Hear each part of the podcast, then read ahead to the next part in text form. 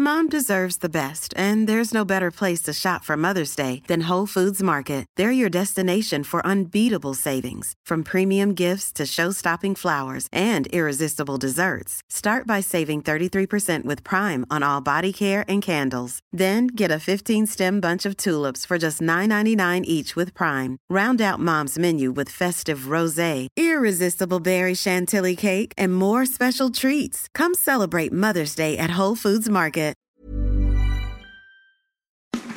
That time of the week again. The Rugby League rant, fifth and last. Put on your headgear, chuck in your mouth guard, and get ready for an hour of nothing but NRL talk.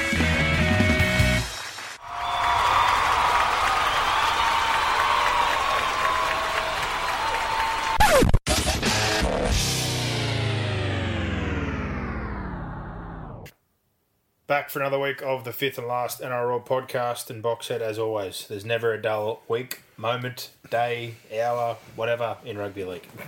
No, there's not. Plenty happened over the weekend. Crazy weekend. Bulldog situation looks like they've got their coach sorted. The Cowboys, after what looked like a gritty performance, moved on from Paul Green. We've had plenty of people linked to the Warriors situation, and now confirmation players are going home. Roosters, uh, another injury up against a Raiders side that was hit by injuries as well. The Broncos absolutely smashed a week after the Bulldogs, which we spoke about, basically been fake form and now served an ultimatum and plenty more. There's certainly a fair bit that's happened over the weekend. Yeah, there is. There is. Let's rip into it. We'll jump in as we always do straight away with our set of six, six things, topics, thoughts, opinions, whatever we want to talk about. Uh, if you're here for the first time, welcome. If you're a regular, you know the deal. And tackle one in our set of six is the Cowboy situation. Obviously, like we said on the weekend, uh, not a bad performance as a whole. Couple of uh, switches, debutant and young Daejarn Asi, but then it comes out only a day later that Paul Green has now moved on immediately. Josh Hannay moves in as the interim coach, and uh, as much as we'd spoken about, in particular, I think I'd said that I think his kind of time was up, and they'd rolled players in the last few years, and things don't seem to be changing. Um, they've cut the cord mid-season, which I didn't really expect. I think that's more come from Paul Green's side after an indication from the club that he wouldn't be there. But No, well, I think what happened was there was a lot of off-field talk. Paul Green's then gone in and said, "Look, where are we?" Because you know traditionally there's not usually a lot of rumblings out of the Cowboys.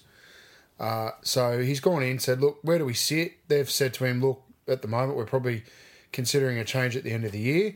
I think from then the club sort of said to Green, "Well, we're happy for you to coach till the end of the year."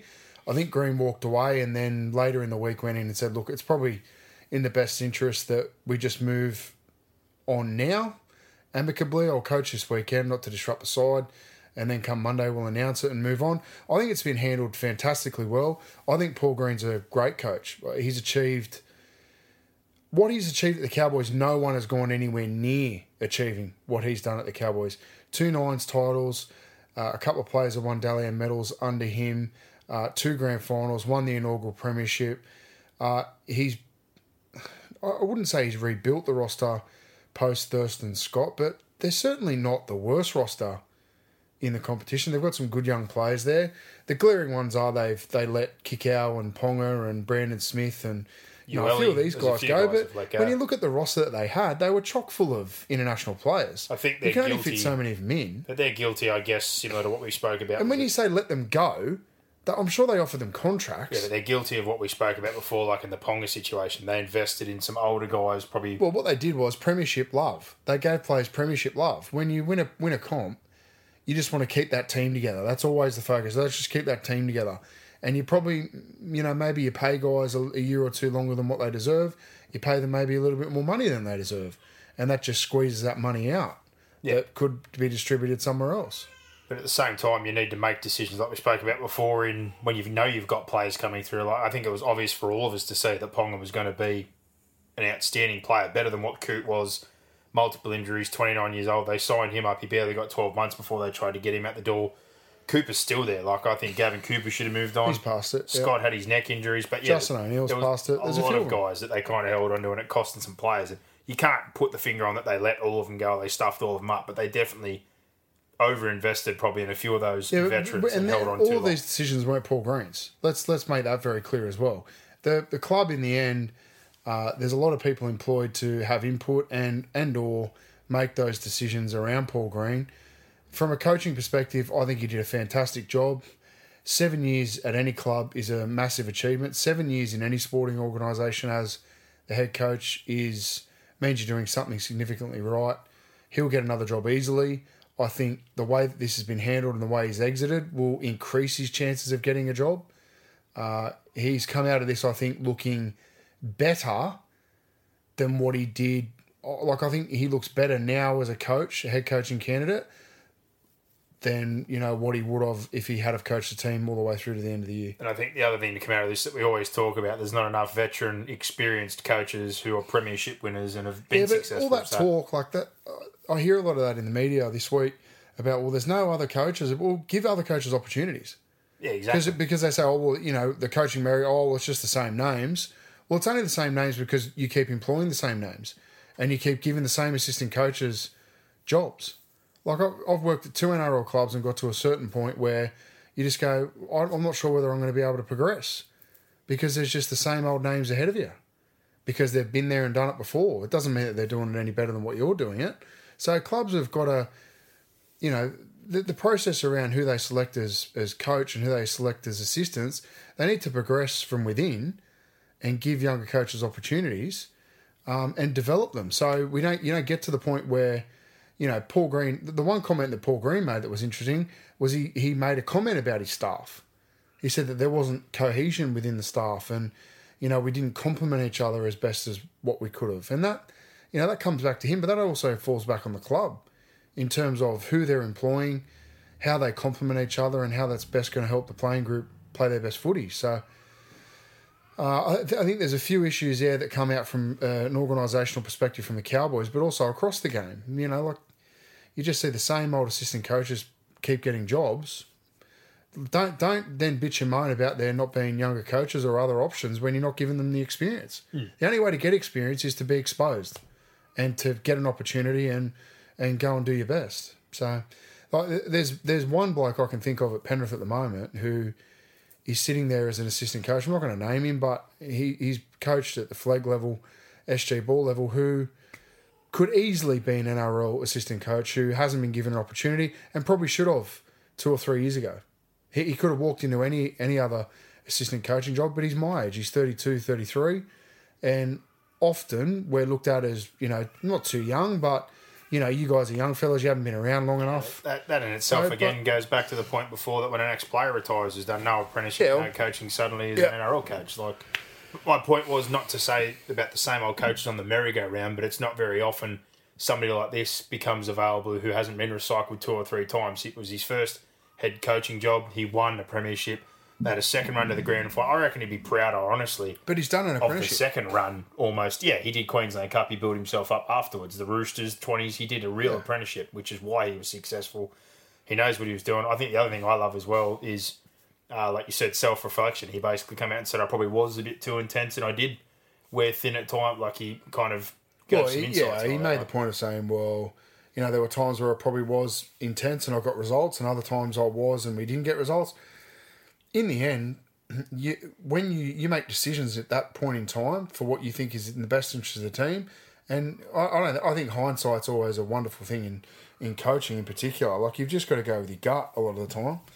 I Um, think and try not to let that emotion uh, affect how you would behave or the message that you want to convey, regardless of the scoreboard or regardless of how you're feeling in that particular moment. There's plenty of green shoots coming through. Like we said, they've recruited the last few years. I, I still think the Holmes thing was a mistake, just purely on price tag. The way he came back, they knew he was going there. It was basically a given. But a million dollars for a guy that only just started to show some good signs at Cronulla, will that be a mistake long term? I don't know. So far, things don't look good this season. But Hamiso, Fido, you've obviously seen Daejarn Asi on the weekend, who they got huge raps on. I think Drinkwater showing some signs. Clifford won the Player of the Year for the whole under 20s comp for a reason. We haven't seen the best of him yet. Does he need a different coach? Does he need a change of voice? I don't know, but there is some green shoots there. Just because they win 20s player of the year doesn't No, mean no, first but graders. you clearly got some ability if Yeah. you've been rated the best player in the whole competition. Did he? He won that award, I think, as a surprise, though, didn't he? He won No. it over someone? No? No. Okay. He was a clear standout, and he was part of some good teams and involved. Like I said, over over a period there, they lost those few we spoke about, but there's been Horsburgh, Ueli, there's been a lot of guys come through that, Anari, Tawala, etc. But there's a few good young guys to work there. Robson obviously is looking like a really, really good buy at the moment. So if you're a prospective coach right now, looking at those few guys along with say a Malolo and McGuire who's playing some good football, if you took that job, and they've obviously got a good pathway coming through with some great success in schoolboy football with Kirwan State High and a few things they've got relationships with, you're probably not in a bad situation straight away if you can offload, as we said, just a few of those guys that probably are just a little bit past it. You need to get rid of Yeah, O'Neill. you're also, you you're going to have time Cooper. to do that. Yeah, because you're starting afresh. You can work with the kids, get rid of a few They're in a good guys spot. there. They're the best job out of the three that are available so far by a country mile. Yeah. New stadium.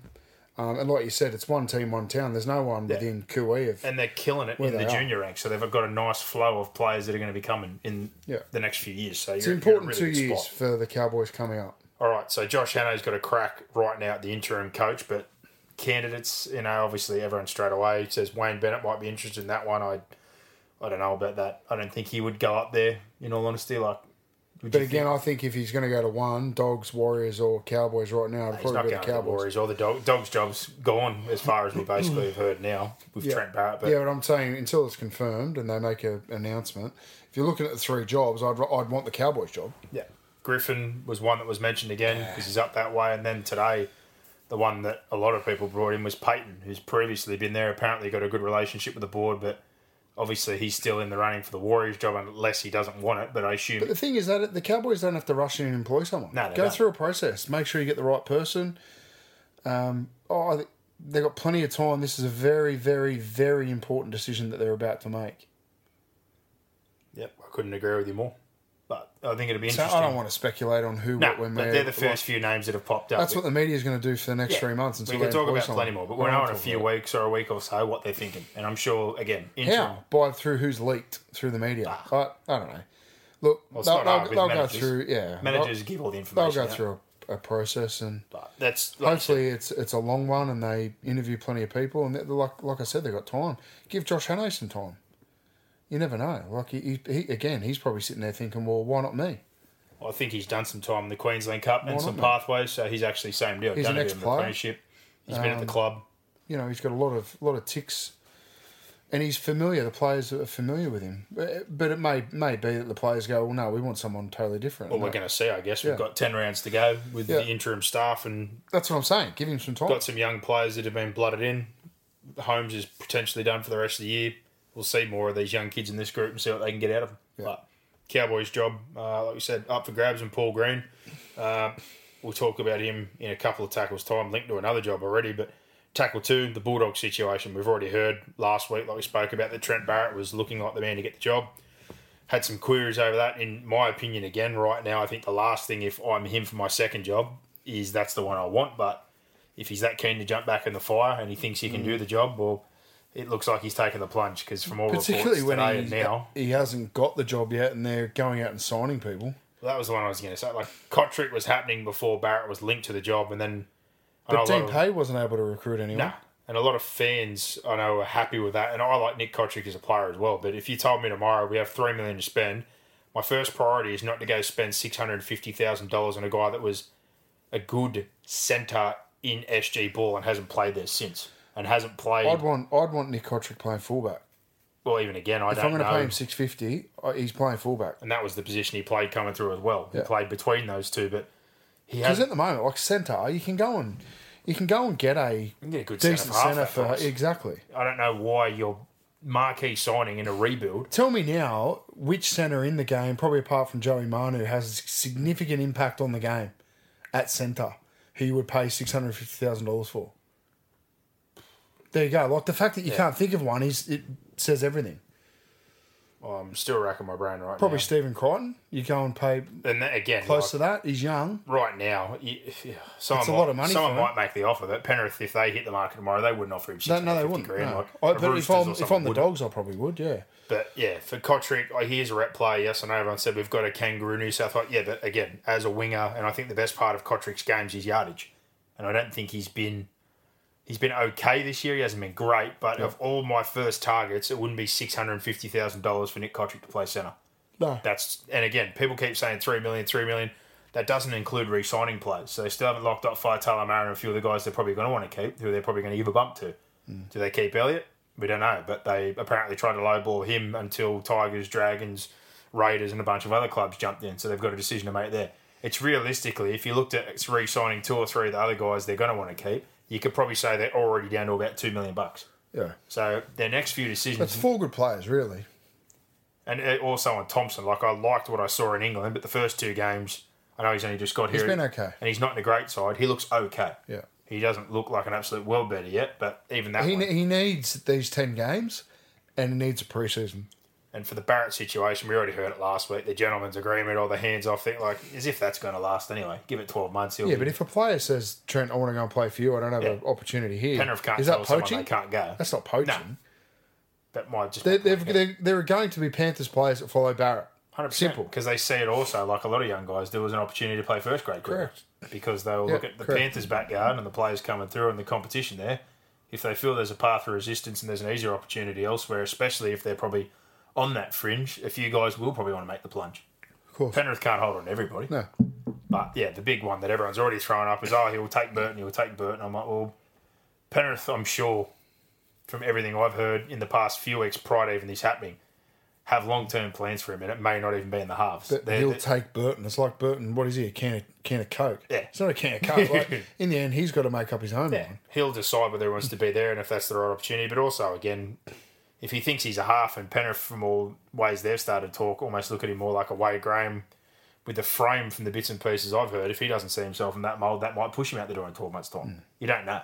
You know. There's a lot to play out between now and then. They've already linked Manly players to him. Like, honestly, the Manly players, after what happened within 12 months of him being there and then Des being there, I'm sure most of those guys would be more keen There's no stay on way- board in a more stable situation with Des Hasler and Manly Yeah. than to jump into the fire. That's not because of Barrett that the Bulldogs are in at the moment. Unless that getting paid overs. Exactly. And then if they pay overs, Then the Bulldogs are going to end up in the same spot. again. Yeah. And then the board, who are already fractional, then start infighting, and then guys that didn't put him in might want to get rid of him when Yeah, they take yeah, control. We go around and round and round again. It's a very, very difficult situation. But the only thing I can say, from all reports and everything you hear, he is a good coach. But I said it the other week. Does he have the nous for recruitment?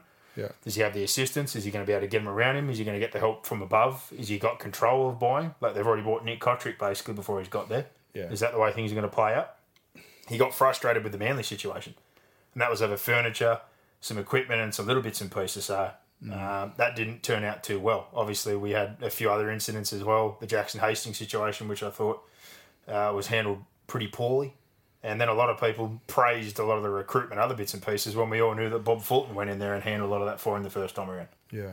And some of the other comments more internally from the club, let alone the few players, the Treboy. I've said this before, the Treboy is never going to say anything bad about anybody. But some of the words that came out afterwards is that he basically had torn the joint apart, and a lot weren't a big fan of him. So Yeah. he's loved at Penrith, same deal again. Everything looks good. We've spoken about this before, though. It's easy to be a good cop when you're an assistant. When you're the actual coach and you're in control, let's hope that he had some learning experiences from the Manly situation. He moves into this one and he wins early because if he doesn't win early and that board's still fractured and there's tensions there and people that didn't want him involved, you can guarantee within 12 to 18 months there's going to be drums beaten already. Correct. But if he thinks uh, this is the right job for him, all the best to him. But yeah, for the Bulldogs, I'm, I'm a bit with you. I kind of thought that today. Who agreed to get Cotric if he wasn't? ever- They were they were in the process of doing this before they even had a coach. This is very Newcastle signing Hodkinson for like 800 grand before Brown took the job. And within 12 months, Brown was like, what are we doing? Like, why did we, why'd you give him that contract? It's not good business to be signing players without a coach in charge. Yeah, I agree. Uh, for Bulldogs fans, like I said, you've been through a lot. I really do hope it works out. They need to be a successful club. They need to be doing well. Fingers crossed this is the right decision. They spend the rest of the money well and things do turn around. Tackle three, the Brisbane Broncos. The ultimatum that's been handed down. They got absolutely lapped 48 zip uh, by the Tigers. They were disgraceful. And it was basically what we said about last week. That they were talking like we took control of the week, this, that, and the other. And I, I you know, if they weren't playing the Bulldogs or anyone else, they would have got beat even worse. I reckon. Nothing changed. No. He's in between a rock and a hard place. He's been stoned from all sides. Um, every ex-player, every person in the media, they're all calling for his blood. Why aren't you making changes? Then they bring up the fact there's 15 players. People are still going, he hasn't made change. Like, What do you want him to do? Mm. Really, in this situation, like there, there was chances earlier to make some changes, but he stuck solid. I still think the one thing that's kind of bothering me is every time he speaks, it's always, "Hey, yeah, it's my fault. I'm account." Like, put some account. I'm not saying hang your players out to dry, but challenge your fucking players. Challenge the group. Rip and tell. Like every time I see something in the dressing shed or him in the box and all that, the other, like it just, it's very flat and it's very passive, and it's almost like he doesn't want to unleash some sort of emotion or let a little bit of frustration out. But I, I don't know. I'm a bit dumbfounded. The, the ultimatum again, I don't understand. To say you need to win five of your last ten with the results they've already got now, still missing 14, 15 players. I think they get a couple of guys back this week, but like you either think he's the right man for the job and you go in the direction that you set out to go in, which was obviously to let go of some bigger contracts and some guys that weren't pulling their weight, and we're still seeing those kind of guys like Darius Boyd, Anthony Milford right now, and build with this side, hmm. or you're off. And if you're off and you get another coach in, well, then you start the process again because someone else might come in and go, I don't like half these guys. No coach is going to fix that the way that team's playing at the No. moment. It's not the coach that's the problem. However, I, I think he's starting to look a little bit lost for answers, Yeah. and he's starting to look um, like his body language isn't good. No. I, I'll say that. Like I, I, I, I feel for him, uh, but you know I'm glad he's wielded the axe a little bit this week. I sort of sit in the same spot as I have for the last month. Either back him or sack him. Yeah. Uh, he, I, I want to see how they go with um, Kotoni Staggs and Dave Feder back in the team. I, I, I think there is little to no talk about the impact that not having those two players in the team is having on the side. Because you look at them prior to prior to COVID, they pumped um, the opposition in their first two games, um, and they and they looked a, a completely different team. Now, how they came came out post COVID had a little bit to do with the rules, had a little bit obviously to do with what they did during that break, and then some injuries. Uh, they, they've lost a couple of close games. Like they could have easily beaten Manly. I think there was another close game in there as well that they, they could have potentially won. But the ultimatum is the stupidest thing I've ever heard in my life. Like if that's true, eh, Seibold should just quit be because it, it's, it's it's essentially saying we don't want to sack you now, yeah. but we're going to sack you at the end of the year, and this is the way we're going to do it. Yeah. This this is going to be our excuse to games. sack you at the end of the year. Because even if they win five games, they don't make the eight. They're not. They're, they're not. A, what they're dishing up at the moment will. I'd probably say that they're playing the worst football of anyone in the competition. I, I know they beat the Bulldogs two weeks ago, but at least the Bulldogs have a crack. Like I, I really don't. I really don't think the Bulldogs. I really don't think the Broncos are having a crack. No, and And I, I don't know what you can't, without being um, internal to what's going on. It's very very hard to know where the blame lies. But have those players got no ticker, got no pride in their own performance? Like I never ran out into a field and thought I'm not having a crack today because of who the coach is, Yeah. or because of the game plan that's or because of whatever. Like in the end, you get out on the field and you own your behaviour, you own how you play, you own your effort. If if our tactics and our strategy is off, then yeah, that comes back to the coach. Or if there are decisions and interchanges and things that are made and selections or whatever, that's on the coach. And look, I think there's a few things, you know, the Dearden and moving Milford and the, the keep selecting Darius Boyd. I don't agree with any of them. I think he's, he's wrong on all those areas, but it's very easy for me to have an opinion when I'm not internal to what's going on. He's he's there working his ring off, I guarantee that, and he's picking the side that he thinks is best. Um, because there's no way he wants to get sacked. He's not picking the team so he gets sacked, and so there's more pressure. So the one thing I won't cop to. I think people again, just need to. the media narrative and the hammering and the ex players and all the bullshit about that. Like, there's no leadership when they're behind the trial line. Rah rah rah. The oldest guy they've got there is Darius. Like Darius Boyd of all people's fucking mailing it in, and they're like, make him captain Well, again. I had an and argument make with someone him at school about responsible this, here yeah. again, and he play fullback again. He was saying He's that not fucking trying. In in one sentence, a lot of people say they've got no leadership, and then in the next sentence, the same person will say Darius to you, Boyd. "Oh, get rid of Milford and Boyd." And it's like, hang on a minute, they're their two most experienced players. This So is the point I'm going about. Like the guys that are really mailing in, and I, I can't throw it under the bus. I'm going to throw it there. And a lot of people are going to blow up and go, oh, "You're either lying or you don't." know. I know somebody who's in that bubble, and I spoke to a relative this week who speaks to them, and I, again asked them basically, you were coached by him at some stage. Again, not going to name names.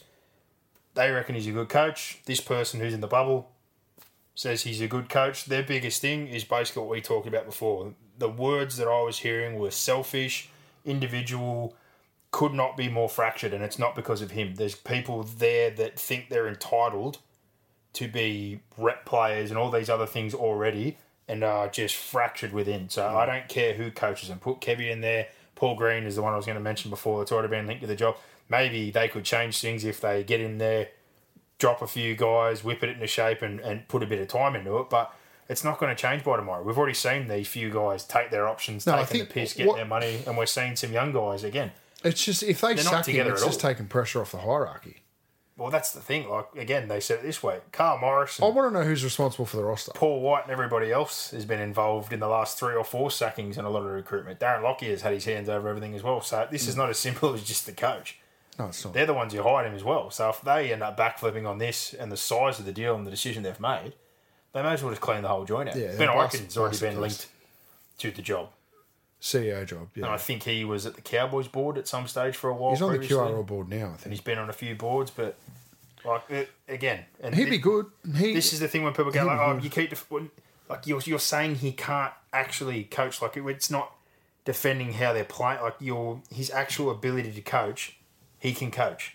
Yeah. it's not defending the Broncos or idiots that get bent out of shape going, "Oh, you stick up for a He can coach. There's bigger issues here that sometimes can't be overcome. And like you said, if you've, I've been handed this ultimatum and I'm him, maybe it is. yeah, but if it's fractured, it's his job to fix it. Well, he's got to try and fix you it. Can't. Yeah. I, I think. And if if you can't, then that's almost amicable in that you, you I would go to the board and go, well, th- this is the these are the issues we've got. I've done A, B, C, D, E to try and fix it. It's it's not working. So either sack me, or just accept the way that it is and accept that you know until this point in time, I'm I'm not going to be able to change it because he can't change it until he can punt those players really And again, if they've got some guys, that or they get some of these players back from injury. Go and look at their injury list.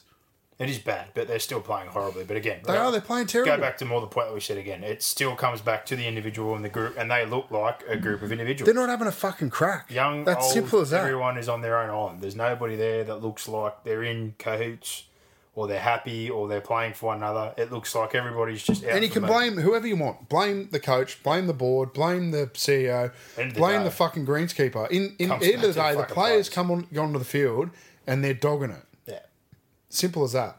they are disgusting. Yep. And, And I, I don't think the Tigers are world beaters either.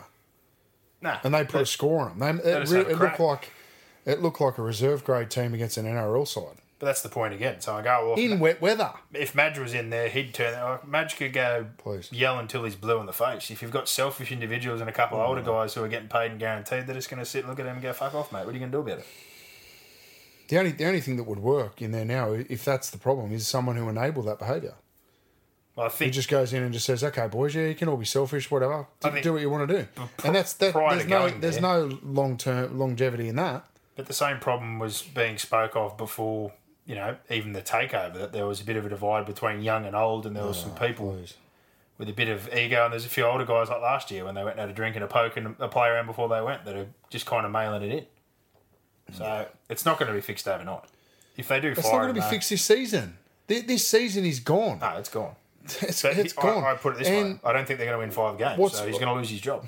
I don't think that ultimatum even exists. Well, And if it does, it he should quit now. yeah, that's right. If if if, if I was at. Brisbane and someone I walked into a boardroom and they said that to me, I'd say thanks. Yeah. Here's my resignation. I'd go.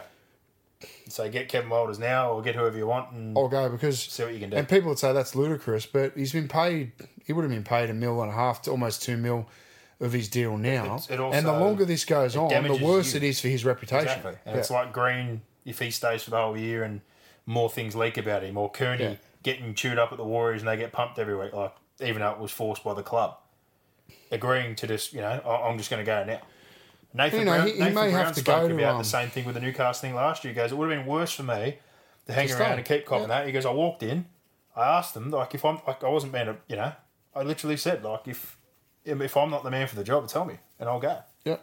And I agreed mutually to leave. And he said the same thing when he was in England, when he had that group of players at Huddersfield that were all on board and they overachieved for a couple of years. But once he signed with St Helens, their results just flipped. And he basically asked them, like, is it untenable for me to be here now, or is this situation just not working for us? And instead of staying there, copping the damage and things getting worse and more divide and separation, he removed himself from the situation and things improved. Yeah, of course. So, yeah, they they got a lot bigger problems again than everyone just beating the drum on Seibold. But if it does come down to it and things keep going the way they are and he stays on for the rest of the year, they need to clean house on all levels. Mm. All levels. Like Paul White, we already know is going, but Karl Morris, Peter Nolan, the recruitment guy, Darren Lockyer was on the board, all these people that have touted all these contracts, said Dearden was the next big thing. Now he can't get a game. The shit contracts that existed beforehand, like even McCulloch, who's out right now. If McCulloch can't get a deal anywhere else, he's coming back next year. Mm. Like Jordan Kahu this year, you think he wants Jordan Kahu? That's not his problem. Yeah. The only real decision everyone's saying he wanted Brodie. Well, he may have said I like Brodie because I had him at Melbourne, but he didn't sign him. The Brisbane have a re- recruitment and retention panel, everyone above him that do those sort of things. He's partly responsible for wanting him, probably yes, saying, but they they agreed more with the situation, as we said, that he was probably really keen on that young group. He played reserve grade at the Broncos. He's from the area. It's the dream job. He took the job. He left South, and right now it's a fucking nightmare. But there's a lot more people responsible than just the coach. And if I'm Kevin Walters or whatever else, even if he's eligible for that job right now, I think I'd be more interested in the Cowboy situation. Sack, sack the coach. If If, that's that's, more that's, stable. what everyone wants, sack the coach. but Sack him. man, And then just see that that's not the issue. you wouldn't think you know in this sort of lifetime that you'd be looking at Brisbane going, is that really a place you want to go right now? A lot would need to change at Brisbane. Yeah, but why? Because everyone's still living in the 90s. It's not the 90s. No, I know. And the club is still living in the 90s. So until they um, start manufacturing and developing their own players, they're going to be in that in the situation they're in now. I, I think the loss of the under 20 system has hurt Brisbane as well. I think, in my my personal belief. But they have developed because those yeah but those those players in 16s 18s 20s are now not playing against the best in new south wales it's very very insular i think there i think the Intrust super cup has been exposed in the last few years as well because the new south wales cup sides have just murdered the queensland cup sides i think they've got a they've got a problem there with the fact that a lot of those players are just developed purely in queensland they don't play anyone from an Australia wide basis until they play NRL. I think they've been exposed. The kids that are coming into first grade now at Brisbane are not as ready for first grade as what they were previously. That's just my personal view. I think when, even when they had the 20s, you think Jai Arrow, you think Ash Taylor. Like, I know Ash Taylor's not playing great footy now, but a lot of the guys that came through the 20 system, the NYC system at Brisbane, came in and looked ready to play first grade. Now, all a lot of these players have come in; they, they don't look ready. Maybe it's because they've they've put too many through at the, at the one time. Yeah, maybe. I think that's the bigger issue, and they've got the wrong veterans who are just like we say it all the time. You, you top, Yeah, look, I think letting McCulloch go was a mistake, but that was one mate. It was just an, accident because he, you know, Turpin got injured A week week after he left. Yeah, so it was just let him go. bad timing.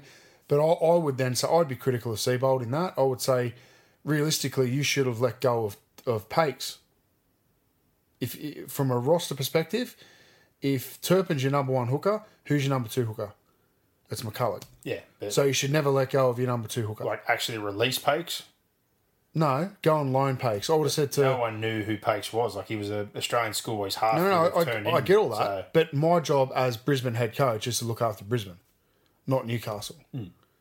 Okay, that- so that's you know whether he did it for salary cap, but, was but for I don't salary think it. cap. Yeah, but then, then again, who does that fall back on? Like he's only been there for twelve months, so is it his cap he's trying to manage, or is it decisions that they've made, you know, around Boyd and Milford and all these other contracts that he had nothing to do with? It. He's trying to relieve pressure Well, I think to between sign the other players. So the club, they're scrambling still to get money for Fifita and other guys. Of course they are. I think the one deal, and I said this last week and a couple of times, the one deal I think they'd really regret is Lodge. If you knew the rule changes were coming, yeah, Lodge is the last one of that group I would have signed. Because I don't think he fits the way the game's going. No, he and doesn't. off an ACL as well. You've got him. But, but you can't criticise that decision. that because, decision was again, made it based on the constraints at that point in time. Like when yeah. V'landys brought that rule in, I'm not knocking the rule. I love it, but Lodge definitely in your eyes. Is, yeah, but you can't be critical of No, whoever made that decision. The, the only other one I, I. I was getting 50-50 on, we talked about last year, was when Pangai Junior was being spoke of for the money he got. He didn't get it, but consistency wise, he still again doesn't play well enough, often enough for the money I think that he ended up on. Yeah, I agree with that. So there's one or two there if they were going to rejig things again. But the fact of the matter is, there's still about three million dollars in dead money and a couple of guys that he doesn't want there. He wouldn't want Milford, he doesn't want McCulloch, and he doesn't want Boyd. That burden is still sitting there staring you right in the face. And Jack Bird is still sitting there. Is Emil sitting on the sideline? There's been some talk again every so often that he's linked to this club, he's linked to that club, someone might be interested.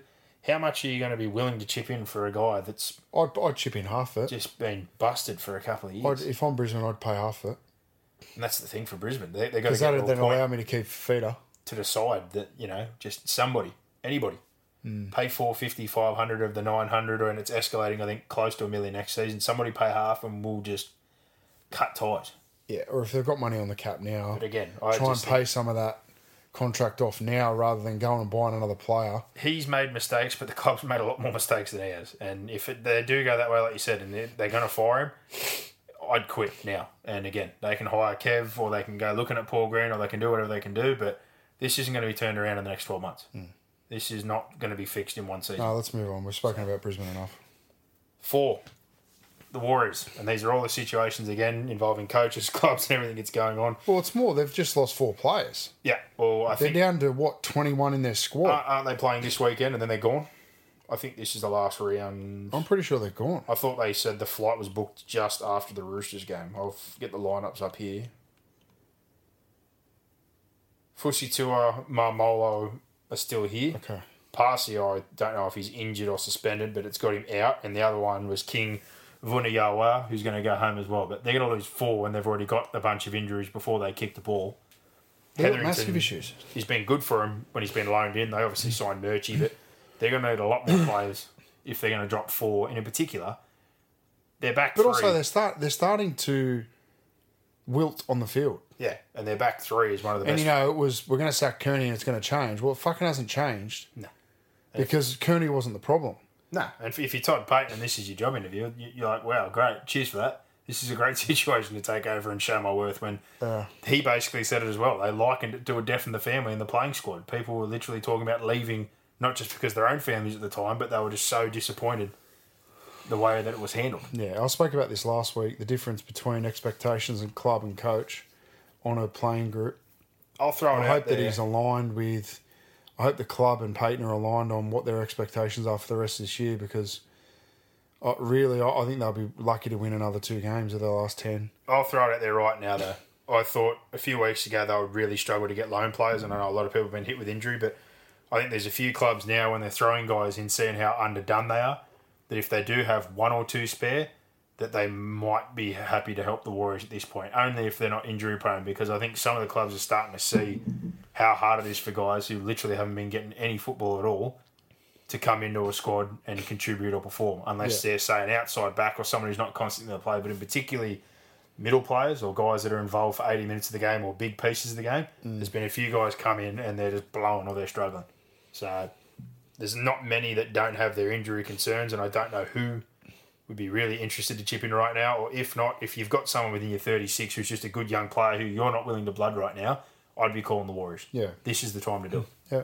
But it's not going to get any better. Their games each week, basically, unless they have one of those weeks where they're up for it. But I mean, how does that help them long term? No, it doesn't. And There's it's just going to have players going in and out. in Their, and their out, games and this out. season are almost a buy right now. No offense to them, and you can't blame them. Yeah. They've got guys that came over. They fired the coach. The situation's got worse. They had a shit ton of injuries. They're missing their families, their kids.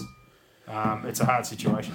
Yeah, it's not going to get any better. So, with uh, any of our Warriors fans out there, I, I do feel sorry for you. But this situation, obviously, the I way it's I manifest has affected them I more don't, than feel, I don't feel sorry for But on the flip side of that, and I'll say I'm some of these guys as well that were leaving, and the first thing some people brought up is, well, are they going to get paid? Well, my opinion is, I think the club said, and the NRL they've sorted out they're going to pay seventy or eighty percent, or what I don't know if that's what's remaining or what the deal is, but in my opinion, if the competition needs to go on given these extenuating circumstances, and you have to be here, and you want your money. To me, you have to play.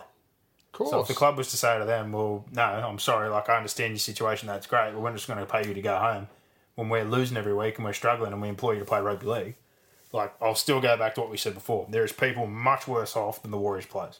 Mm-hmm. You're lucky to be an NRL player. You get Agree. paid. A lot of guys get paid good money. Some probably don't get paid top dollar, but there's a few of the guys that are going home are internationals or good players. Ken Molo, David Fusitua, like good players. Paasi would have went there on decent wage when he left your mob, like not massive wage, but better than your average person who's laying bricks or digging holes or doing whatever. A couple hundred thousand bucks easily. yeah, I agree. So you can't cry poor on that front. But um, yeah, it, I think it's going to be harder and harder to watch the Warriors as the season goes on. But coaching candidate, the big thing last week, which got me excited, the Walker brothers might finally find themselves an opportunity. And I could not think of a better club, and more to the point what you talked about before, as far as people trying to force structure and other bits and pieces on them, to come in and adapt the way they like the game to be played to the skill set and the way that the New Zealand juniors or players tend to like to play the game, which is free flowing, lots of ball movement, promoting the ball, um, keeping it alive. Like, and, and also they're used to working under harsher circumstances. They're not going to get top line recruits. They're going to have to work with young kids. They're going to have to make some smart buys, and they'll be able to find players if they did get that job or find juniors that meld into the way that they'd like to play. And if there was ever a place you'd like to trial the sort of coaching style or system that they'd run, I don't think there could be a better place than the Warriors. No, I agree. So for the club, it'd be a great they- fit. they could either take a winger on you know a, a random rookie coach, or give it to Payten, or give it to someone else, or they could take a risk and just. They were talking one year, which I found a bit weird, but at the same time, if they go, look, if you do this for a year and try to implement the system, and we have a look at it, and if it doesn't look like it's working out, we move on and we go for a big fish, hmm. or you've got twelve months, prove to us that this system or your way of coaching can work, and if it does work, you know, they've put some things in place for better junior development. We saw the junior under 18s come over and play this year in the Australian competition, which is something they've been criticised for a long time. I'm glad we didn't have to Yeah. go over and play They looked very, very good. They had some good results. There's some good kids there.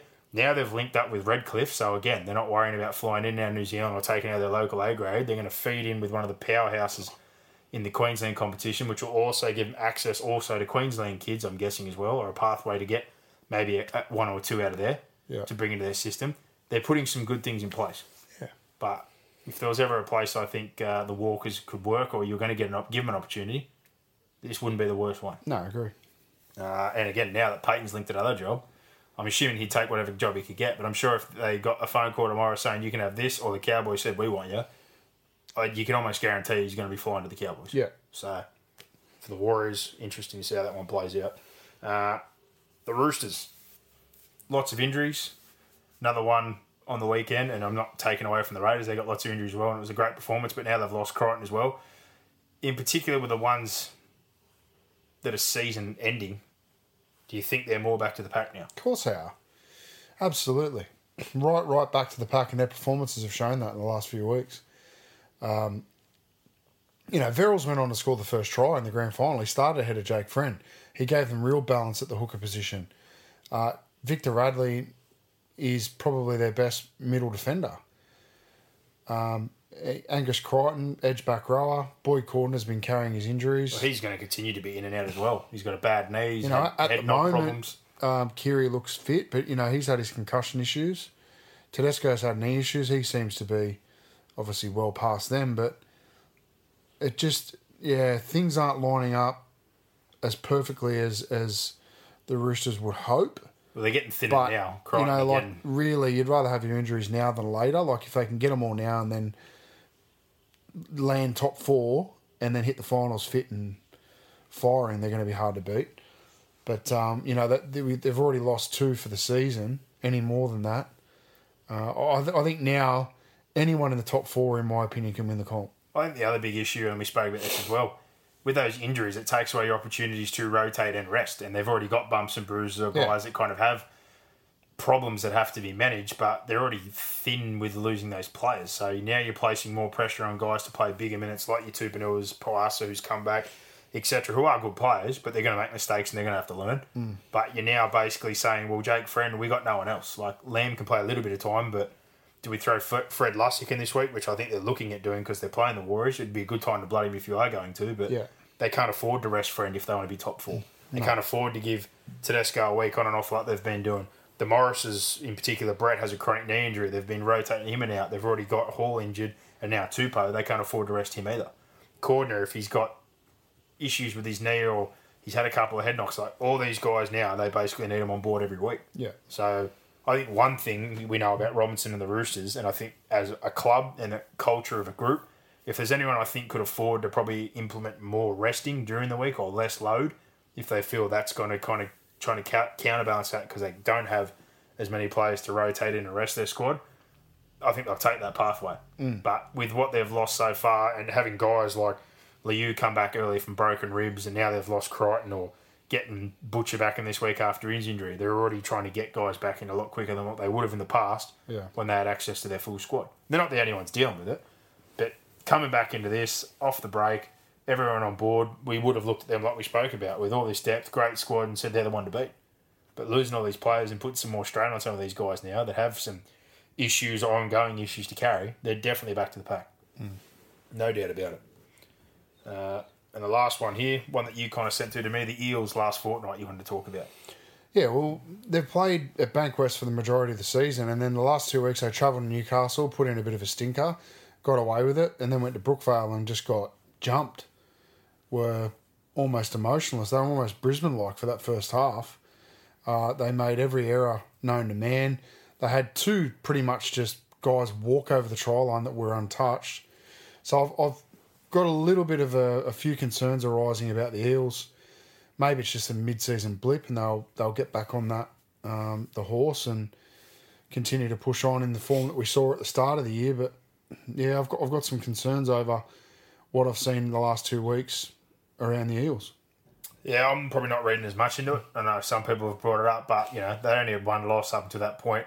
I didn't think Moses was as big a loss as a lot, what a lot of people thought. I think for the kicking side of things, yes. I don't know Fields a completely different player, but I think the way their forward pack is and the balance through their side, and Brown proving his worth the last few weeks, Moses is definitely a, a better player than Field overall. But I thought they handled it well. But the weekend up against a desperate Manly side who's fallen out of the eight, had a couple of poor results. I think that's just classic Manly. They they jumped them at Brookvale, got Yeah. a win. Madison know and what? Ferguson pulled out late. You know, I also Oregon think it's classic, um, no Ray. Stone. Like there's, there's four or five guys that could have played for him that weren't available. So Hmm. I'm not going to read a whole lot into it, but I, I still do think what we spoke about probably before the season. If you look at their spine as compared to a few of the others at absolute best, I still don't think they have the best spine out of say the premiership contenders. But at the same time, Melbourne's made a prelim and a grand final with spines that I didn't think were all that crash hot. So I think Parramatta's overall squad's still very, very good. Still think their forward pack depth is very, very good. Uh, I think they're still a top four side and going to be one of the contenders for the. for I'm the not saying they're not a top four side. That the form concerns me though. Well, there you go. There's our set of six and the six tackles we've got. Power rankings, Brock. Back to doing the power rankings this week. Brought to you by the Penrith Solar Centre. Jake and the crew there. Get on board if you're looking for a system. It's that time of year. Get in before summer kicks off. We halved our bills or more with the system we got. Uh, obviously, size wise, it depends what you can fit on the roof, but they'll come up with the best one suited to you so you're not wasting money and not wasting any energy and getting the most out of it. Get on board today and don't be sidelined this season by rising power bills. Get in contact with the team from Penrith Solar Centre because they are dedicated to providing Western Sydney residents with the highest solar experience and solutions. When it comes to tackling your electricity bills, let the team at PSC get you over the trial on this season, saving you thousands per year in costs. Give them a call on 1800 20 29 30 today or visit www.penrithsolar.com.au. Number one, Brock, who you got? Panthers remain there. The second week at number one. I've bumped them up. Uh, they're now my number one. I think, again, going off not just performances, and I thought they were gritty, even though that was close yesterday, but health wise, right now, even with a few little niggles or small changes in their squad, they're in that situation again where there's no like season ending injuries. They've got great depth. We've seen guys come in and out.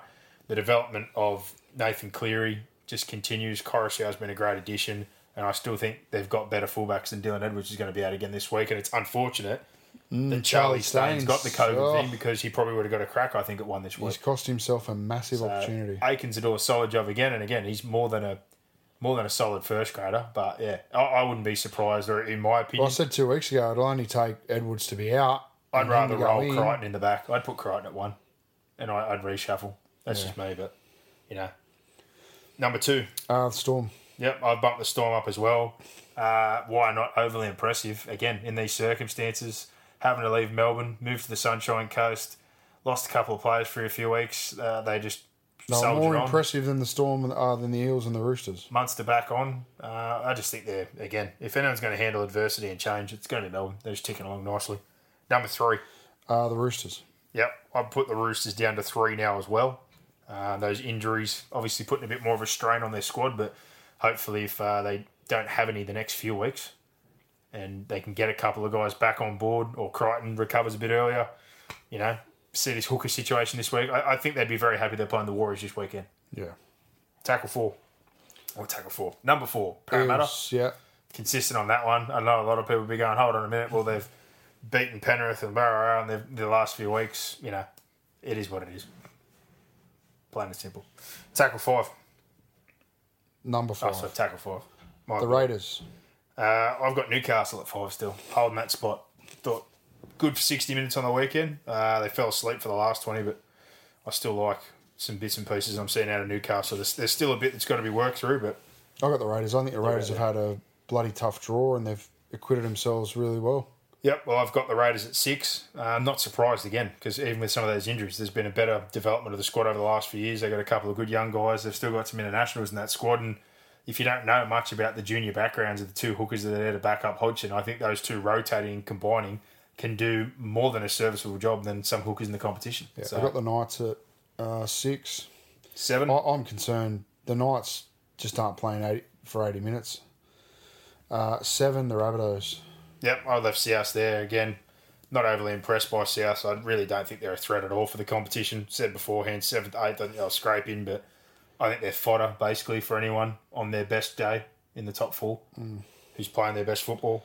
And number eight, Tigers. yep, I got the Tigers in, huge win, and a lot of people again be going, oh, how they don't get any higher than that after a 48 0 win. Well, it was against the Broncos. Well, I'll tell you why. Because absolute the week bags. before they got beat by the They've been Rabbitohs. beaten by South. They've been beaten by Canberra. They've been beaten by Newcastle. They've lost to. They're as playing I've said Parramatta. before, Beat Parramatta this week, and I'll bump them up. I've said the last few weeks. Same as the Sharks last week when I said they'd get bulldozed by a better forward pack. and I didn't expect to get beat by 50 by the Panthers. But again, good win on the weekend for someone like the Sharkies. It was a team under them on the ladder again. Yeah. So, not overly impressed. But there you go.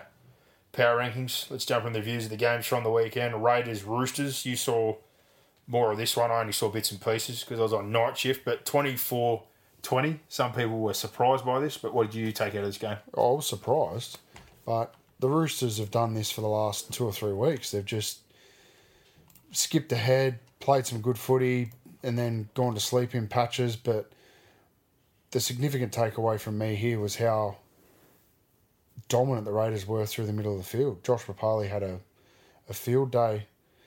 Um, the Roosters' execution in good ball wasn't great. The Raiders defended well. It was just the Raiders turned it into a scrap, and the Roosters really couldn't elevate above the Raiders. They they did um, in small sections of the game where they were able to execute and score and make it look quite easy at, at points, but the Raiders were very very clear on how they wanted the game to be played, and they came there with a clear plan to uh, play direct through the middle. I think the surface at the SCG really suited the way the Raiders wanted to play. Uh, I thought it was a, a terrific coaching performance from Ricky Stuart. The players were motivated, they executed, they were hungry, they were more gritty, and they simply it was just that old fashioned. They they probably wanted a little bit more than than what the Roosters did, and uh, yeah, there's some concerns there with the Roosters that the fact that they just got beat up in the middle of the field.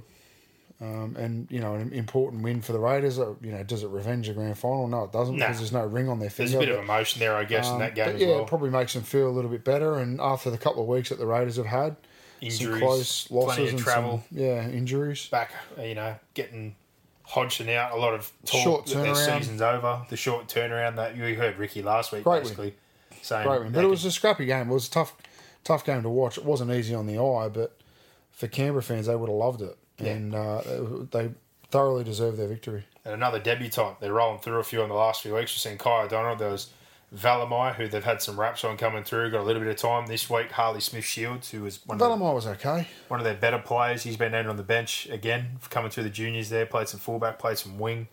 Uh, they're definitely rolling through them. But I think the big thing for me, Jack Wighton took some more responsibility, as did George, and they needed to step up. And in particular, I think the kicking game and more control of the team. But the hooker rotation was something that I was confident in. I know Josh Hodgson's a hell of a player, but I think Havili, to your point, with a forward pack, suits starting the game. He's a bigger body. He can roll out. He can get downhill. You have to be accountable for him. He can get players rolling onto the football, and if you're not accountable for him, he'll take off as well. And they can also push him in the middle.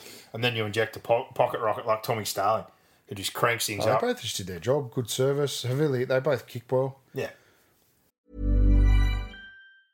Mom deserves the best, and there's no better place to shop for Mother's Day than Whole Foods Market. They're your destination for unbeatable savings, from premium gifts to show-stopping flowers and irresistible desserts. Start by saving 33% with Prime on all body care and candles. Then get a 15-stem bunch of tulips for just $9.99 each with Prime. Round out Mom's menu with festive rosé, irresistible berry chantilly cake, and more special treats. Come celebrate Mother's Day at Whole Foods Market. But if those two Good performance. keep doing that job and the halves contribute a bit more, and these guys get on the back of a Papalii like they have been all year, there's no reason, and we said it before, they're going to be in the eight. They're going to be in the eight. They're I- don't- I don't- the they can't win it. I don't think they. I'm not going to put them in as a winner, but if they can push on from here, not have many more injuries, and keep playing to a decent level, there's no reason they're not there. Probably And week no two. knock on knock on the Raiders. Just is no history. just says you can't have that many injuries and win a comp. Nah, and it's put a bit of a strain on but they're still too good with the players they've got And I, now. I, the I think the Roosters are moving into that area as well. They, So- they get another, you know, handful of injuries, and they're going to move into that same sort of area. well, particular spine player like they got with Hodgson. If Yeah. you were to lose somebody in the Rooster spine, well then yeah, Yeah, like Kirio Tedesco goes out, they can't win it. Roosters sixty six percent completion, way too many errors. Lose Crichton, uh, like you said, bit patchy. Uh, they're going to need to clean things up this week, and I'm sure if he does experiment with the hookers or want to rest a couple of guys, if he's ever going to do it again, given they're a bit light on troops, it's going to be against the Warriors. But Raiders good win. Let's see how they rock up this week. They've got Souths, so good chance to get another win if they play like that. They're missing a couple of players now after last week as well. Storm Titans, I don't think this one needs a lot of air. 42 to 6. I honestly thought that the Titans did show some good resistance and effort early on. Melbourne quite poor with the football. I thought their attack was pretty awful, to be honest. And probably what summed it up for me is just the simplicity of tries like a soft Solomona crashing over twice. Yeah, it was a good team versus a bad team. Simple as that. Yeah, once they got The a few Titans tries. ran out and believed they were a bad team. Storm ran out, believed they were a good team, and that was the end of it. They just walked through them, um, and it was it was a tough game to watch. It was poor. Yeah. the Titans really Plenty need to. You know they can they can win games against the Warriors, but if you really want to climb the ladder, you have got to compete against the top eight sides, top four sides, and we just get reamed by top four sides. And you know, irrespective of the coach, that's the club culture at the moment. They just get pumped by good teams. So you know, A, they're going to get their roster right, which is going to be difficult in the immediate um, or the near future, but B, they've got to get their attitude right. They've got to play tough and compete against those better teams. I think positives for Melbourne, even though it was an absolute scrap fest. They got Munster back in, blow out some cobwebs. I, I thought he was pretty good considering he's back three weeks earlier than what was expected. Might be a bit of fool's gold. You get Felise back, etc. I think more for them, just a few troops back on board and to get through unscathed. But they were far from far from great. But again, opposition, like you said, top bottom end, um, they get away with more errors and some of the mistakes they made in that game. If they did that in a Roosters game or someone at the top end, they'd lose for sure. But yeah, I, I didn't take a whole lot out of that. But they weren't playing them, No. they know that. So, I don't, I don't take much out of that for Melbourne other than some for and against. Get a few players back in the side, and it's their first run up on the Sunshine Coast, which is now probably going to be their home for the rest of the season. So, moving on from that one, Tigers Broncos again, 48 0. What else you supposed We've to said enough about Brisbane. I'm not talking about Brisbane. Nah. The only thing I will bring up, and again, a lot of people keep talking about what's wrong with them, what's this, that, and the other. I don't think I've seen individually worse defense, and I'm sure they're working on it. But that that's again an individual thing, an effort thing, an intent thing. There's no line speed. There's where, no. when you say worst defense, what are you talking about? Are you talking about structure? Or are you talking about effort? Getting I'm your talking body in about front? effort. I'm Right, talking about so getting in front. We've getting been your across hips that. in, That- being they aggressive. were disgusting. Their getting effort the was ground, poor. taking away space, like all the things that show dominance and need to. just want to win a tackle that aren't controlled by coaches or anyone external. I'm not saying. I've never seen more handsy grabs and less hip space and no control and shit work on Talk, the ground. don't and even not talk getting about like like, that. They just don't want to get their bodies in front. Every little bit and piece about it. Play is tough just on any awful. on any play or on any aspect of their footy. But Anyway, the Tigers, yeah, like the Tigers were good. The spine changes worked, uh, but look at the opposition you were playing. They're going to get a real test this week against Para, who are coming off the back of two pretty poor performances. Para back to Bank West. Um, it's a chance for the Tigers to really cement themselves as a top eight team. If they want to be play top eight and, and be considered a finals team, you've got to beat teams that are up in the eight, not the, just the teams below you. Hmm. So that, that's where the challenge is for the Tigers. Brisbane, good luck. You're playing Melbourne. yeah. Can't agree with you more on that. And again, lots of raps came out this I one. don't know. They might come out and win. Like they might shock the shit out of me. But No. if they dish that up, that Melbourne will beat them by seventy. Yeah. But again, lots of raps came for Harry Grant, Benji, Billy, etc. All those changes. Let's see them this week up against a quality opposition that's actually going to throw something at you. Yeah. Um, I think Benji should have been back in. I thought the Brooks thing was a little harsh, but Billy Walters, I did like when he was at Melbourne. He was obviously behind Cameron Munster, there, so he wasn't going to get that opportunity. Harry Grant, I just get more and more happy the more I watch him. In particular, the fact if he does come back, and there's expected to be news now that we talk about it. I think Cameron Smith said he's going to have a decision in the next couple of weeks as to what's happening for next Yeah, I year. think he said next fortnight. So a lot of people again also saying there's no way they can keep him and Brandon. Brandon's made it clear a few times that the biggest thing for him is just playing and making sure that he's progressing, not going backwards. I'm I think pretty, Smith will retire. I'm pretty sure that Brandon Smith will stay around if they make him a lock or give him as good a minutes playing in that side in that role than going elsewhere to play hooker at a bad club. But that's just my opinion. But see how these two go this week. Dragons, dogs. Dragons, fast start. That early kick plucked out of the air. Then that easily roll down the left side. Dufty skips across the defender. Holland bites in. They tip in at 10 0. I thought they're just going to go on and absolutely bloodbath them. Yeah. And Classic then- Dragons. Typical Dragons. They honestly, I, I didn't think they were going to win. I didn't think they were going to get it back. Just given the way the season's gone, their attitude, their confidence, I really thought once they fell into that hole, it was all over. But the dummy half try, it was just soft. For Talamararan, it's just a simple pass and crash over. The scrum play, Norman came up way too hard. Then Lomax jumped into it on the same man and left the hole for Meaney to just walk through. Yeah. Plus a couple of penalties. Uh, 22 10 at half time, I was just dumbfounded. Mm. Or 20 10, and then they conceded another penalty goal. But second half, they just would not play direct. It was all sideways. It was looking like they were the, when they were going through that bad patch. Errors, penalties, they couldn't get out of their own way. And it took, again, an, a mistake of the Bulldogs to give an opportunity with that bomb that basically come off the Yeah. foot and bounced up for Saab.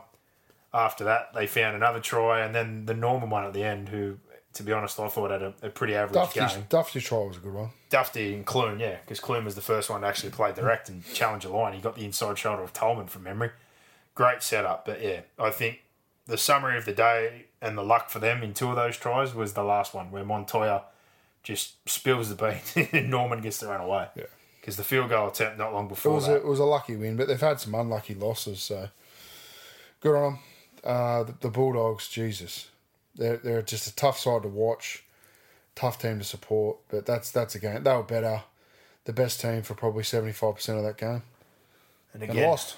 They Found a way to lose. this week they make Foran an offer, and a, a massively reduced offer, and he gets injured again. Hmm. So interested to see again why are they making an offer without a coach being in? Does he want to have Kieran Foran, but he like to go elsewhere? That's a couple of hundred thousand dollars, in particular if he's gone, and you're freeing up even seven hundred, or you're freeing up the full million that he's on. That all the dollars count.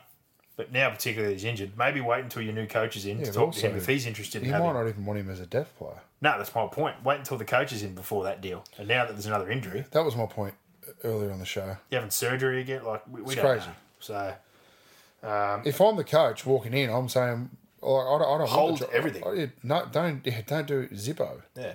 Don't be spending all the cash or re-signing players until we sit down and have a look at the situation. But um, bad for Foran because I think the the weeks he's put in since he's been back, he's definitely been a good contributor. But his body just keeps failing him. But he's not a million dollar player. No, but two three hundred thousand more reasonable. But if That's he's, never, why if, he's running last. if he's never going to be healthy, you still wouldn't give him that. You'd be better off spending it elsewhere. Yeah. Where you know you're going to have that player. But for Mariner, he was good. He's one of these guys I think that's going to be extended, who's off contract.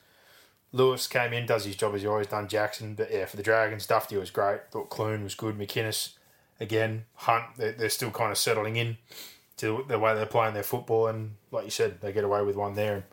Uh, this week they have the Derby game again against the Sharks. They generally get up for that one, but for them it's massive because if they win this game, it drags them into that deadlock at the bottom, and then they get South the week after, have just lost a couple of players, and who knows where they go from there.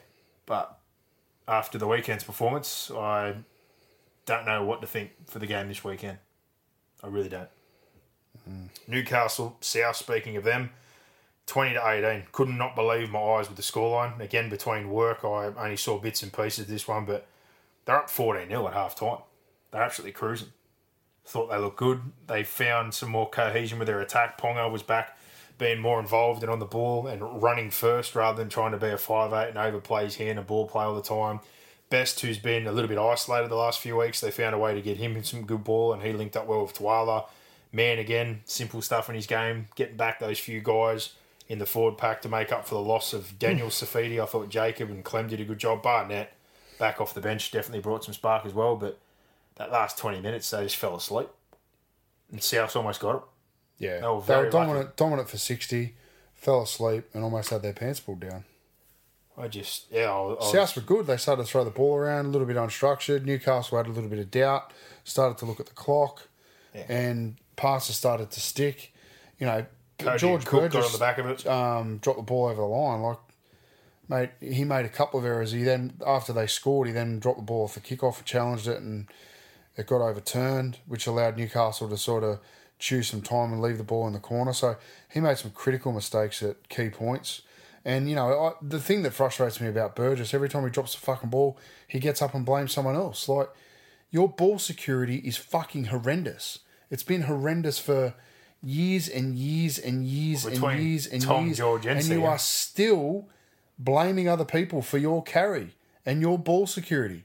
Address it. Well, the, the funny thing is, Tom's probably the best out of the and three. And he's probably got the biggest hands in the NRL, and he can't hold the fucking ball. Uh, yeah, I guess one Burgess making errors is a lot better than three Burgesses making errors, but in critical times, like you said.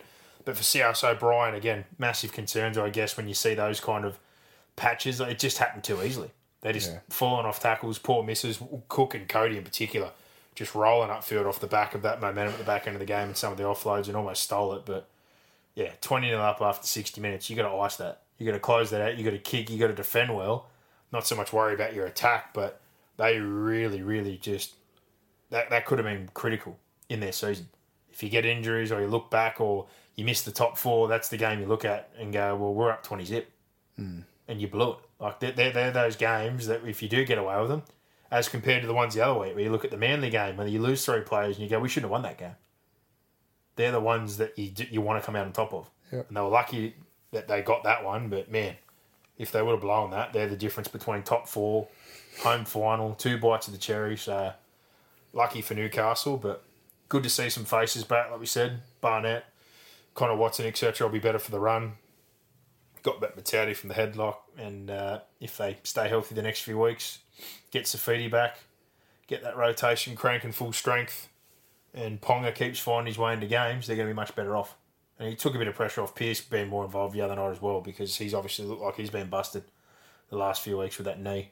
So, uh, for South from here, Ethan Lowe's now looking like he's out for the season. Jimmy the Jet spoke about before needing to get more out of him, but obviously injury uh, as well as those other issues at times is, is not really helping them. They get Campbell Graham back this week. I'm assuming he goes straight back into the centres. And they'll probably have the kid Paulo play on the wing again, and Corey Allen, etc., or Stephen Masters is one they brought out from Dragons who could maybe look at getting an opportunity there. But as far as forwards, we already said it. They were light on before the season. That was my big concern.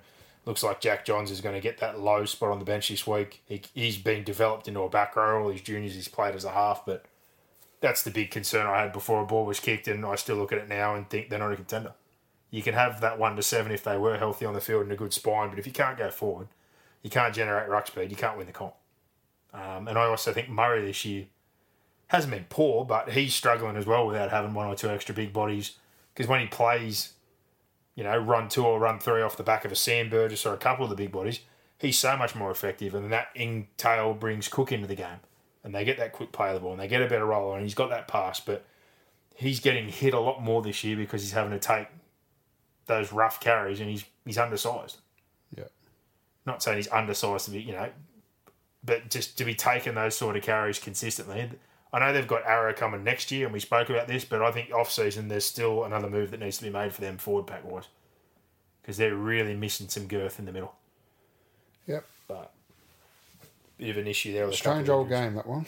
Oh, very strange. But entertaining. Speaking of uh, results that are a bit strange, Manly, like we said, 22-18, the old ambush at Brookvale. We've seen it so many times before when unexpected. Parramatta turn up, 8 and 1. Close one last week. Ferguson Matterson pull out close to kick off, and Manly just turn up early, aggressive, angry, and blow them off the park. They rolled through the middle of them. The real alarm for me was when Levi gets it from dummy half so easily, and then he actually scores again a second time after being denied. Like when you've got someone crashing over from dummy half that soft, you're definitely not in for a good night. George Jennings drops the kickoff, first carry. Yeah. Like there, there were some signs very early on where you just looked at Brad Arthur and the way he was in the box and thought he's going to rip shreds off them at half time because they've literally mailed it in or they've come a bit flat. I, I don't know what it is. Uh, Have they been up during all these wins, missing a few players, or have they got a little bit of false confidence that they could just come into it because Manly missing a few blokes? Brookvale and Manly are never a place you go and think you're going to have an easy night. And full credit to them. Taupau in his 100th game for the Seagulls, I thought he was outstanding. Cherry Evans had an absolute barney last week and got slapped from pillar to post. He had his hands all over that victory. He was great. Um, you know, Parker. Was, yeah, he- unbelievable. yeah, Parker's tackle on lot I thought Danny Levi, that was one of the better games Yeah. he's had in first grade. Definitely, and I think again off the back of the forward pack being dominant, and Jake had his hands involved. Two in back rolls as were good. Yeah, Sironen and Thompson, I think, have been underrated for them. Yeah, Parramatta were just off the ball. Too many errors. Defensively, they were dog shit. They kicked extremely poorly. They lacked any patience with the footy, didn't build any pressure. Their discipline was off. Similarly, again though, classic. They, they had an opportunity. Yeah, they did. Manly didn't score a second half point. They didn't. They got to 22-18, but the big one for a lot of people. Manly can't link two good halves together, though. Nah, people were blowing up about the Fonua Blake try. Like, to be honest, I don't think that's as controversial as everyone thinks. I thought it was I a thought it was a shit carry and he was trying to offload. No, I thought it was a strip. But yeah, by the letter of the law, I think it's a strip because you're covering the ball. But what do we teach all our kids? You can't just let go of the ball. You've got to be covering the arm so he can't offload. To me, he's Yeah, trying to offload. We also don't teach players No. to grab the ball. But he's trying Yeah, to offload. one top of I honestly don't think it was as controversial as a lot of people think. Like I, I oh, agree, Oh, it but didn't- it didn't affect when I looked at the motion, I'm not saying oh yeah, it's hundred percent, but I don't think it was an absolute blatant strip. I thought his arm come out because he was trying to promote the football, and as you are, You still can't take the ball. well, you- you're just going to let him throw it and play on. Well, technically you off have to. You need to intercept it, or if you knock it out, then it's six again. Or you're knocking it forward. You can't. You, can, you know you can't take it.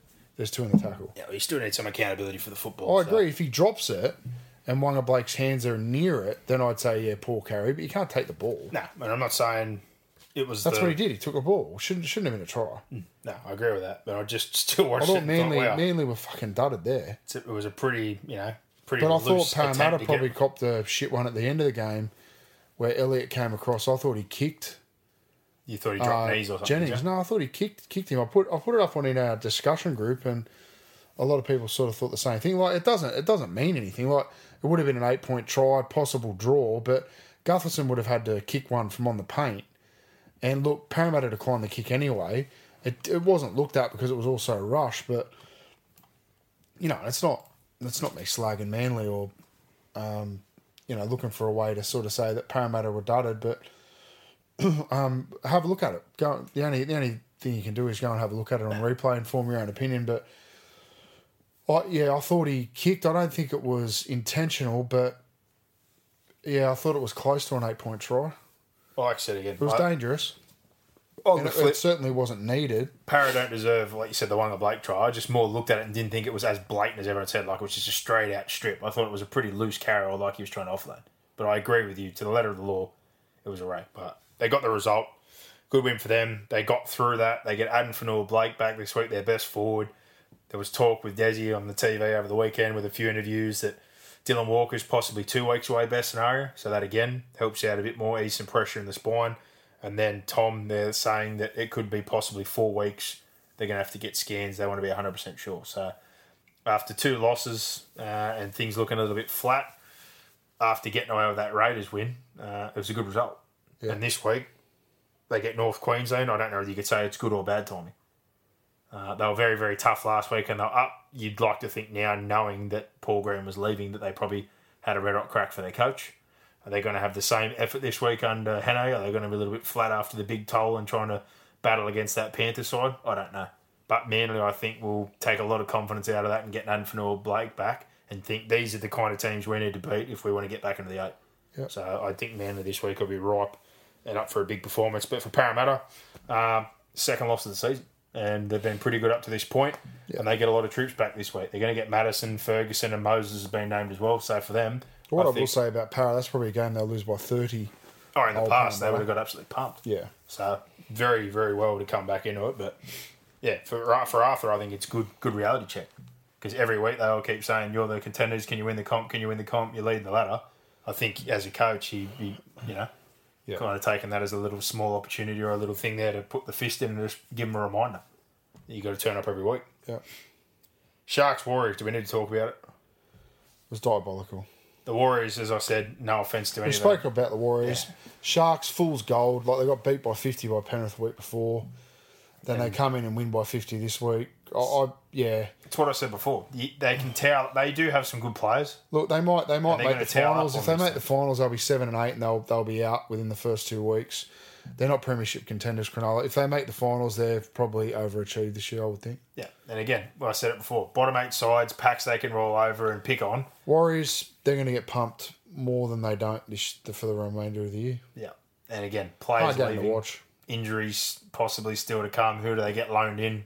I don't know, but if it keeps going the way it is and they can't get players into more injuries, they're basically going to turn into a buy. Yeah. a lot of teams are going to take that as four and Well, I think against they already, they chance to already are players, until so- they, while ever they're not playing a bottom four team. and emotionally, you can't expect them to be consistent with the circumstances, and they haven't been. So, um, yeah, for the for the Sharkies again, good way to run up your for and against and get back, I guess, after conceding as many as they did last week. Yeah, it just evens out the week before, really. What did they get? They got 36 in the bank, and the week before was 56 24. 40, so they almost cancelled out Yeah. what would have been a real big blemish on their record.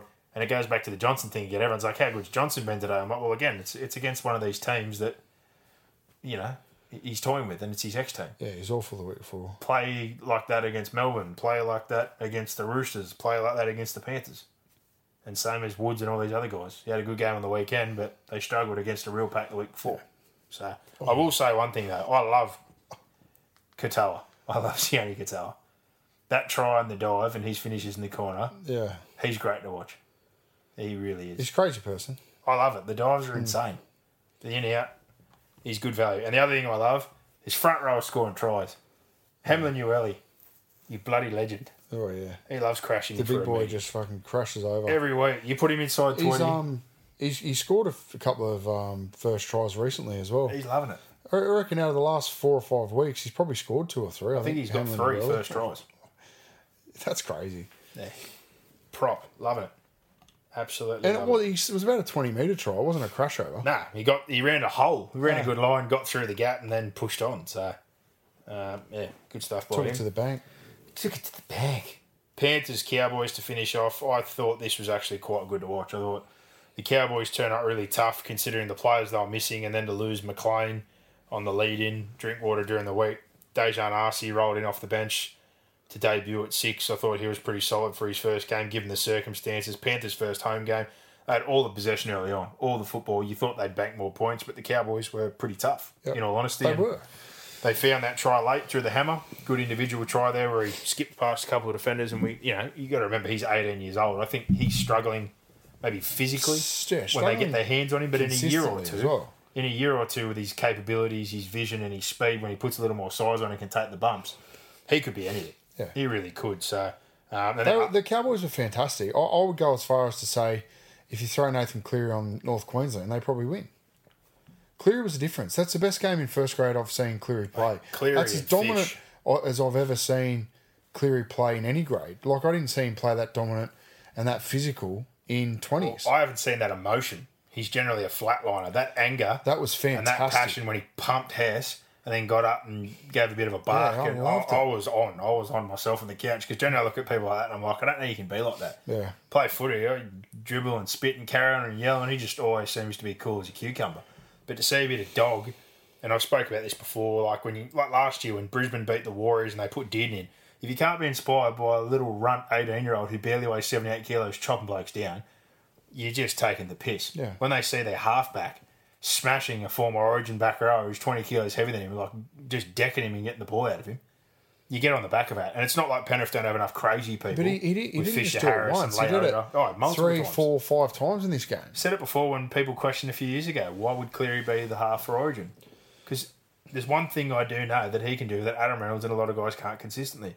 He's not a guy you want to run at. He's probably, I, I'd say pro, previously, I thought Pearce technically was probably one of the best defensive halves in the competition. Yeah. And I think Cherry Evans is pretty good as well, and in particular, very, very good at the wrestling, control, and tackles. But I'd say now, if there's one half that if you target him, I think you're just wasting your time, it's Nathan. Nathan's probably the best defensive half in the competition. Yeah, I'd agree with that. And he's yeah, he's putting on size. He's probably not at his physical peak yet, fully grown. But um, I, I I also took a lot out offensively, like just the way he squares up at the line, how he catches and how he moves, and just the opportunities that he creates for his outside and inside Tempo man. changes. because he, he plays direct. He's not scared to get physical and scared to cop a lick. And he's, he's done it for years, and he's done it ever since he's been in first grade. But his ability now to move players and manipulate players around him to open up opportunities for others is improving significantly. So, you know, I do believe Trent Barrett's got to take some credit for those little um, minor, I guess, adjustments that he's made that are making big impacts on the on the on the both Nathan's game individually, but also on the team. Yep. I think Fish again, absolutely outstanding. He's been great all year, and just if if you talked about forwards coming onto the market and guys you'd like to sign tomorrow, and some of the people that have been thrown up, I think Fisher Harris will be one of the first forwards. He got the three clubs will be Dally M going points, after. which surprised me. I, I thought Cleary. Oh, I thought Nath, but I think Fish was pretty bloody good. but Cleary got yeah. I think Cleary got the two. Yep. Great win by the Panthers. Good spirit shown by the Cowboys, but we'll see this week uh, if they can back it up. And that wraps up the reviews of the games from the weekend. Boxhead. Uh, you didn't post any questions up, you said? Nah, No. I think there's only one I'll bring up. And again, I'm not going to go dabbling on the page in bits and pieces. And I've seen a lot on there and people tagging. Uh, been a bit hard to respond with work, so I apologise for that. But I'll try and have a bit of a look. But one I got last week two or three times, and I've seen posting it again. Some people are a bit 50 50, and I don't want to spend too much time with the Bulldogs again about the Corey Harawira-Naera situation. Some people are thinking it's a bit harsh of people to say, like, oh, the, the club's done wrong by him or this, that, and the other. So, what are, what are your thoughts on that situation? well, you know, I lot sort of spoke like, well, it. done him the dirty. You know, the NRL have deregistered him and they've just done what the NRL is saying. But I said it two weeks ago. I know that he's training with, or was it last week? I know that he's training with um, the mindset that he's not going to be going back to the Bulldogs. He's going to be going to another club. I haven't spoken to him directly, but I've heard that through um, sources who have been, you know, told that it's it's accurate information. That's now been leaked to the media. I think it was last Wednesday, so the day after it, we went to to air, or you know, our show was posted that um, that was confirmed. I think it was by James Hooper on uh, 360. I, I'm, I'm not really sure on what's right or what's wrong here. Corey's filthy because the Bulldogs punted him and feels as though now that because he's been proven correct and they've acted in a way, I guess it's been proven to be not within the rules of the game or not to be deemed fair, I guess is probably a, a- the right way to describe it. That he feels as though he should be able to move on. He, he thinks the situation there is untenable. What I do think will change this significantly is Trent when Trent Barrett is employed, yeah.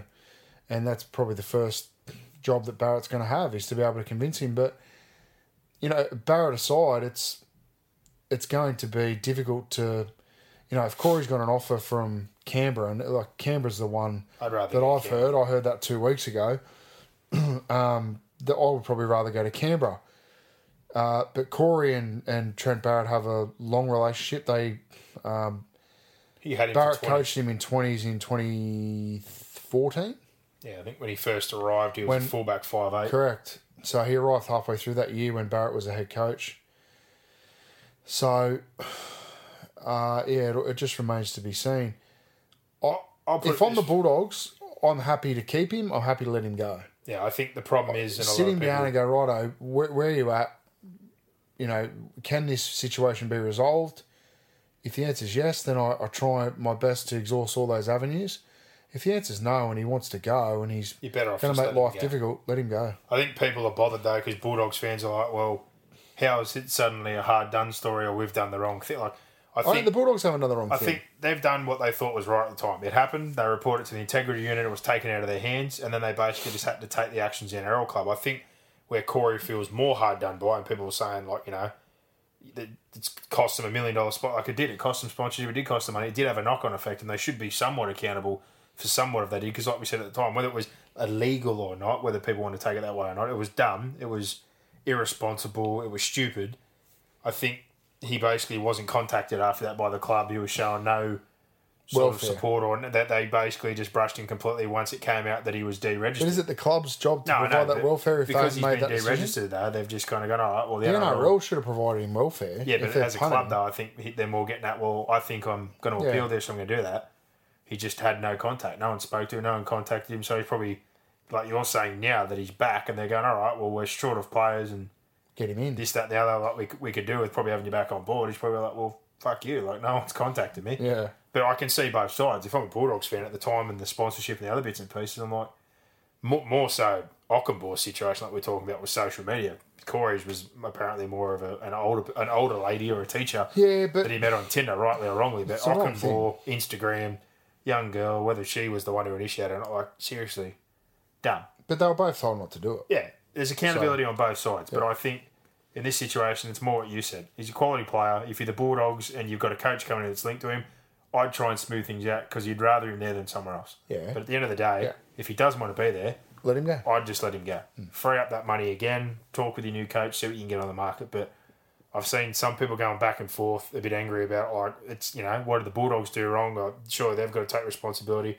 I think there's responsibility on both sides Yeah. it's had an effect on the Bulldogs, no doubt, and it's also had an effect on the players. And Okunbor, no surprise, I said the same thing last week. He's keen to stay. He's a local junior, and I think he'd probably understand that his side of it or his circumstances, he's not going to have many opportunities. Full stop. Anyway.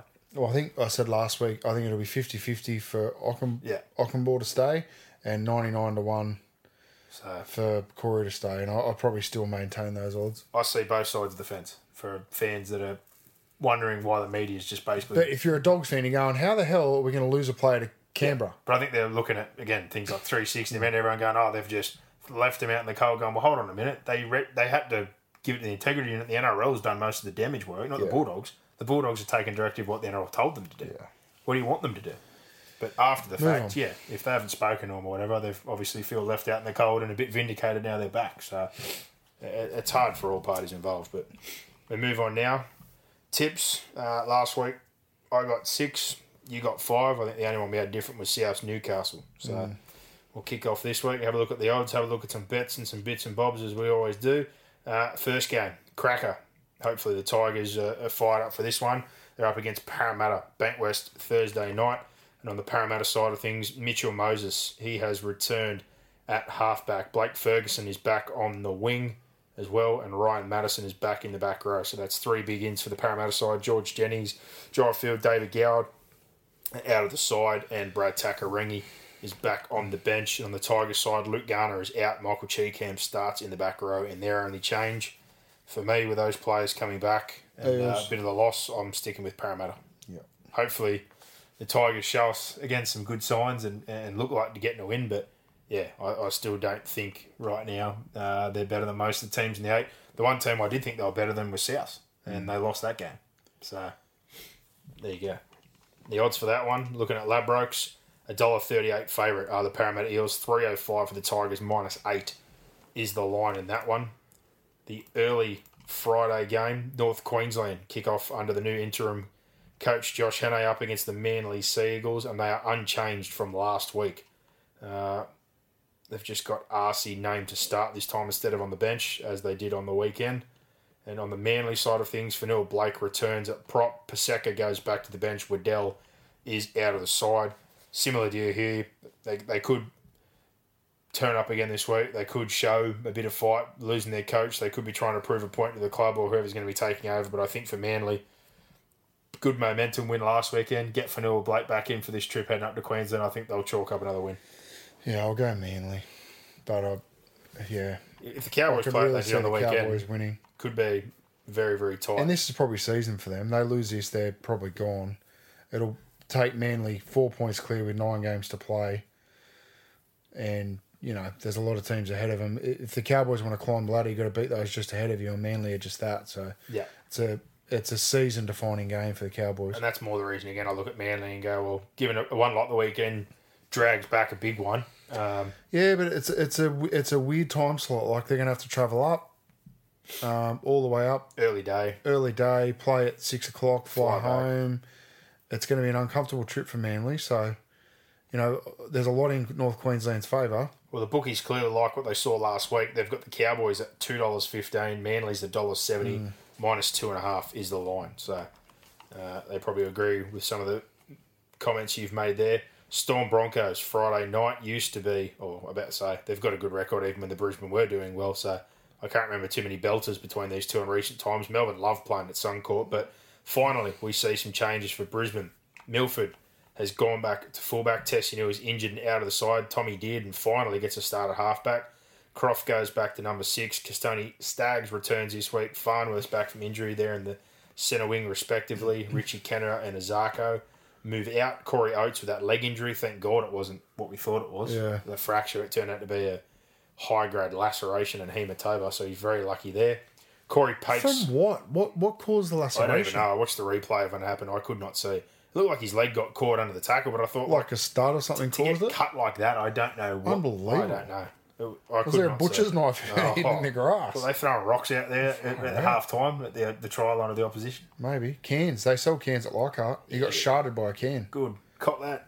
Uh, Corey Pates is starting hooker. Isaac Luke got suspended. Offahen Gowie moves to the back row along with Pangai Jr. and Flegler starts at prop with Ben Teo dropping to the bench. Tyson Gamble and Rhys Kennedy are the new faces on the interchange. So as he I said like last week, in. Gamble, I loved watching well him. Tigers. Very, very aggressive. Probably just needs to contain his emotions a little bit more. But big body will run the football. Yeah, but you know he's going to go out there and have Oh, a crack. You could literally just put him on as a third. I, I like the Brisbane side this week, but I won't be tipping them.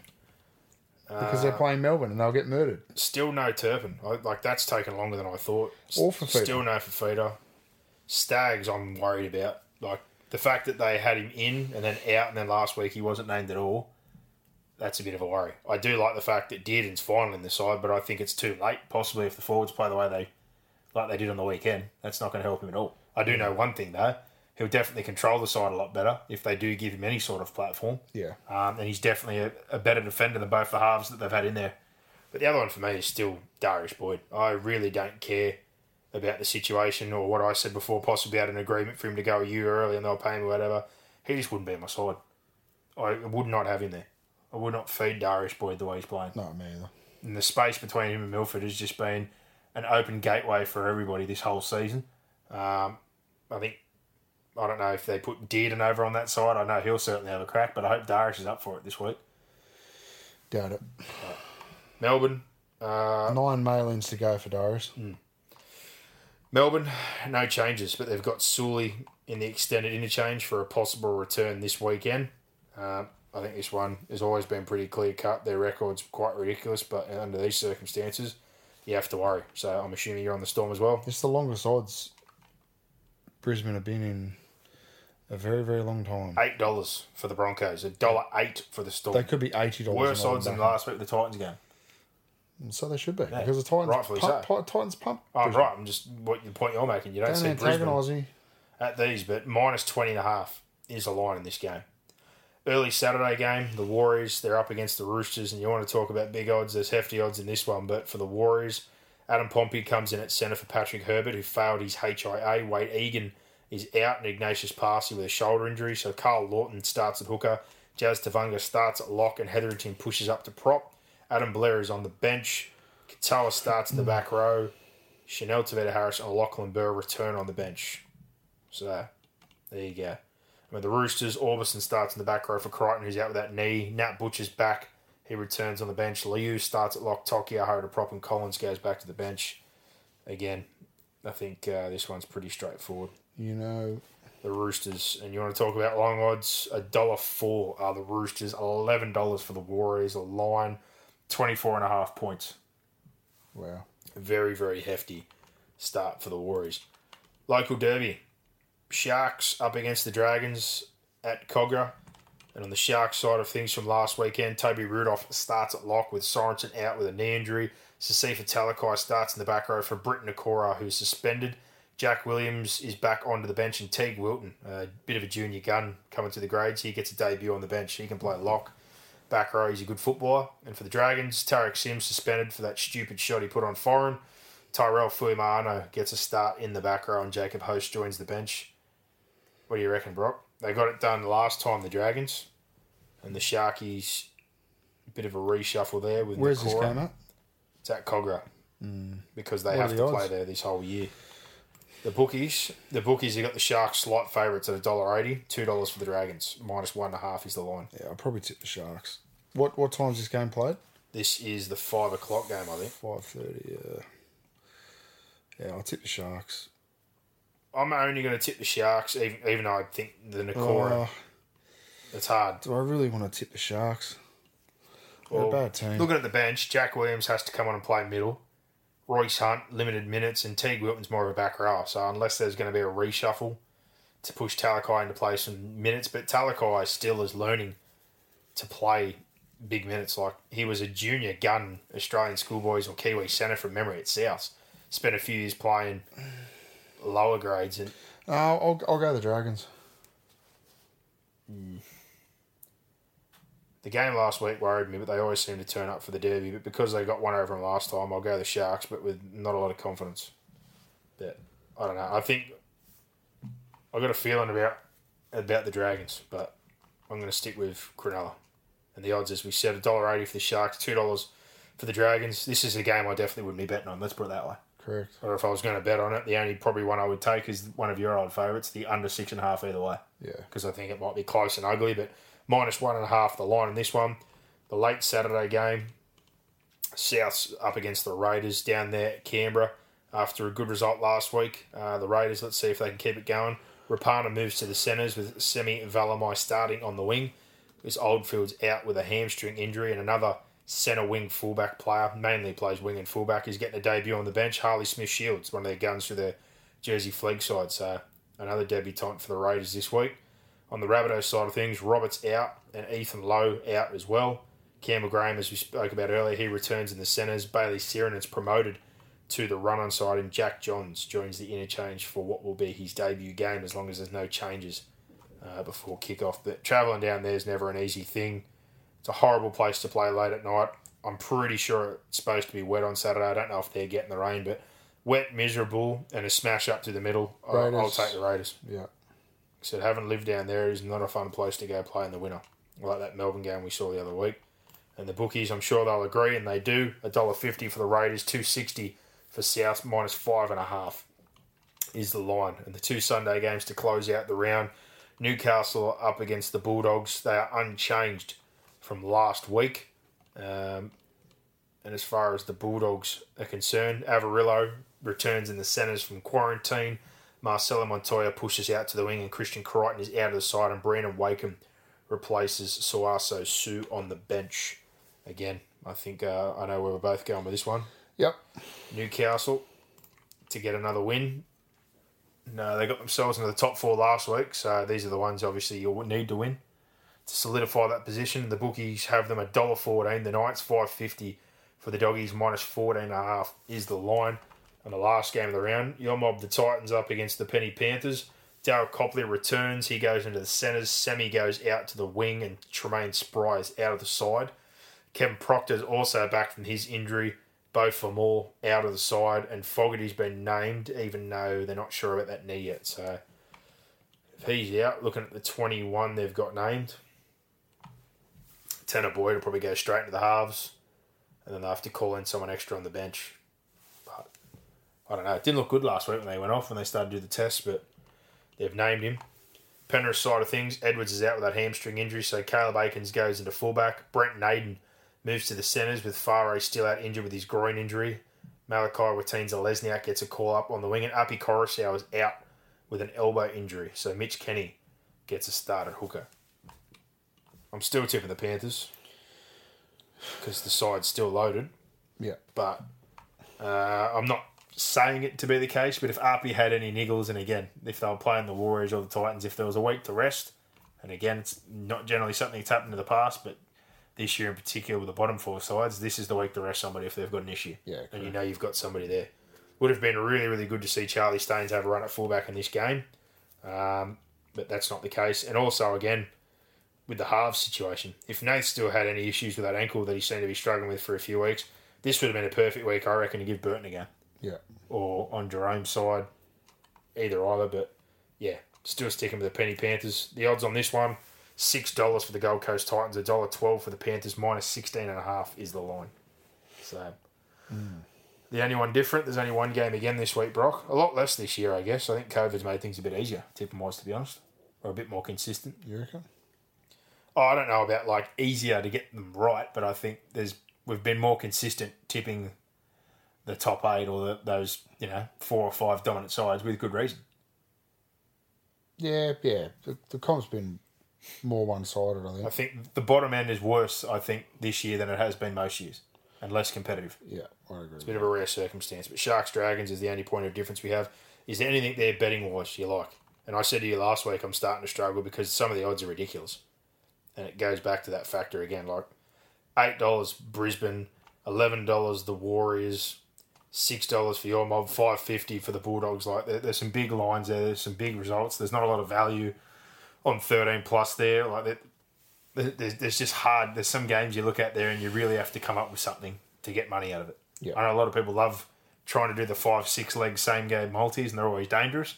But there's a lot of high odds there, and there's not a lot of value anymore on some of these games. Is there anything there you like? Not really, no. I kind of think really. I- Canberra at a dollar fifty is not bad. If you can find something in that, being at home in Canberra, like you know, I'm not going to touch any of those What games. price are the Knights? Newcastle are a dollar fourteen. I, what what price if you put the four favourites together? Dollar fourteen. No, if I say no, go like Knights, Knights, Knights, the Bulldogs, Panthers, Panthers. I, I, I don't even think you'll get two dollars. I honestly don't. and Roosters. I don't even think they add up to two bucks. What is it? Dollar forty three. That's And ridiculous. with an odds boost, you still don't get a dollar fifty. Oh. That's what I'm talking about. yeah, Things are just I'd probably take take all of those bets minus three and a half, maybe. Try and get it up to somewhere near two dollars, but no, that, there's not. There's not. Oh, jeez, there's not a lot. Of, there's not a lot I like um, in this week's games. Yeah. Um, I, I just think there's four clear cut, and then there's four, four real flips of the coin. I'll probably throw Parramatta in that multi, but that's a five legger. You know what's going to happen. One will get rolled, and you'll do your dough. yeah. I think, like I said, I, I like Canberra, but again, it's more. You couldn't just do a dollar fifty. It'd have to be a try win or a half time, full time, or something like that. I like Manly as well heading up there, but like you said, awkward earlier game travel. They're gonna have to leave early, fly up. They don't get to spend a lot of time. Then they've got to get in. Yeah. and get See, in that game, I'd probably back. Um, I'd back the Cowboys plus two and a half into the over, because it's a day. Is it a daytime game? No, it's six o'clock game. six o'clock. But it's pretty fast track. It's a hard betting week. Let's put it that way. If you're gonna have a stupid ten dollar multi, this week is the week to do it. Yeah, jump if you're looking for our bets. We usually post them later in the the week as well. Like I know I throw a few bets in there on a Friday, Thursday, Friday, um, and I've been hitting a lot of mine lately. So Well, I had a couple of good weeks. Last weekend wasn't great. the um the right, what yeah, I get, I'm about to get the hiccups. I think Good hiccup. I'm laying in a weird position here. So, um, yeah, I, I don't know whether we got what. What did you have last week? You had Panthers thirteen plus into. Nah, I took Crichton for two tries and he went close, but he obviously didn't get there. Um, I had a good one. I had I had Nikora and Sharks 13 plus, and he's the only guy on the right edge that didn't score. They got doubles for Ramian, doubles for Katoa. So I had a few. What was the storm? I had the storm. you had Storm. Storm under or minus. something, didn't you? No, I had storm minus. Uh, 16 and a half or whatever it was the into the over, over. which you got. into Tigers. Tigers minus into the over, which I got. And Tigers were good value last week. That That, was, was, that was way um, too close. I think I got about eight bucks for that, and I posted that in the discussion group. So, yeah, if you're not in our Facebook discussion group, ask to join. Most people just get in automatically. We've we've set it up so if you request to join, you just get in. Yeah. But if if not, we'll have a look at it within 24 hours, definitely, and Well, my uh, and whack you in there. my best last weekend was just best in Newcastle because I thought they, they've isolated him for two weeks. They have to get him the ball, and I'm not really the biggest fan of South's edge defense, and he ended up getting himself a meat pie. So oh. I think that combined was three dollars. Yeah. But I had a few on the weekend in games like watching that Sharks game. I'm like, if Britt Nikora can't get one here, you never get one. Hmm. It was just an absolute open slather. And we spoke about last week. I honestly thought the Cowboys wouldn't turn up the way they did. I thought Penrith at home would be too much for them, but to their credit, they showed plenty of fight. Crichton scored that nice try and he went close a few times, but not Yeah. quite enough. If that would have went in, I got that boosted on BetEasy. I think he was paying seven dollars boosted to score twice and I had a twenty five dollar bonus bet on it. So I was I was yelling at the TV for that last game, just going forget any lines or anything else. I don't care. Crichton to score twice. But there you go. done for another week, boxhead. Done for another week. If you're listening and you're going to have a bet on the horses tomorrow, well, here you go. I'll give you I'll give you one. I've got one tomorrow. And God bless, I have to look in the inbox again. Whoever tipped me up the other week about that horse named Lewis and spelt the same way, Yeah, I had a dig at one as well. and it ran home. And it run better than any Lewis I've ever seen. Uh, Sandown race three tomorrow, number seven, Beauty Betty. It's six bucks at the moment. Get on. Because let me tell you, if it was me in a race running, I might have been somewhere in the top three, and then both my knees would have given way. What about my Penrith Panthers premiership bet? Eleven to one. I got. What about my point score a bit? I got. I got Kyle Flanagan at thirty one dollars. Yeah, well, that was I just thought stealing. your goal kicking for the Roosters, and you're probably going to score a couple of tries. six fifty. And I took your bet when you said Newcastle top four at the resumption. They're in there. because they've played the harder part of their draw, and I know you hate that, but I looked at their draw. It's a lot friendlier the last ten rounds than it was to start with. And they're in the top four now. So if they keep going and they win the games like they should on the weekend against the Bulldogs, and they jag that one against Manly where they probably should have lost, well then hopefully they hold on because I still got that. You got six or something, didn't you? I got good on. I got like nine bucks. Well, I got it when it was still five, and I think now it's down to three because they're around that mix. You get some right. You get some. wrong. I got the Warriors to finish last too, so I need Canterbury to pull their finger out. But I think the other Because I'm not sure. I don't think the Warriors will lose another game, but I just don't know whether Canterbury are going to. Um, sorry, I don't. I don't think the Warriors are going to win another game, but I just don't know whether Canterbury are going to lose, uh, win two more. I think they might win another game, but when it's going to be again one of those weeks where they might be up. And They, they gave back. one away on the weekend. That's the problem. Who talk, oh, you talking about the dogs?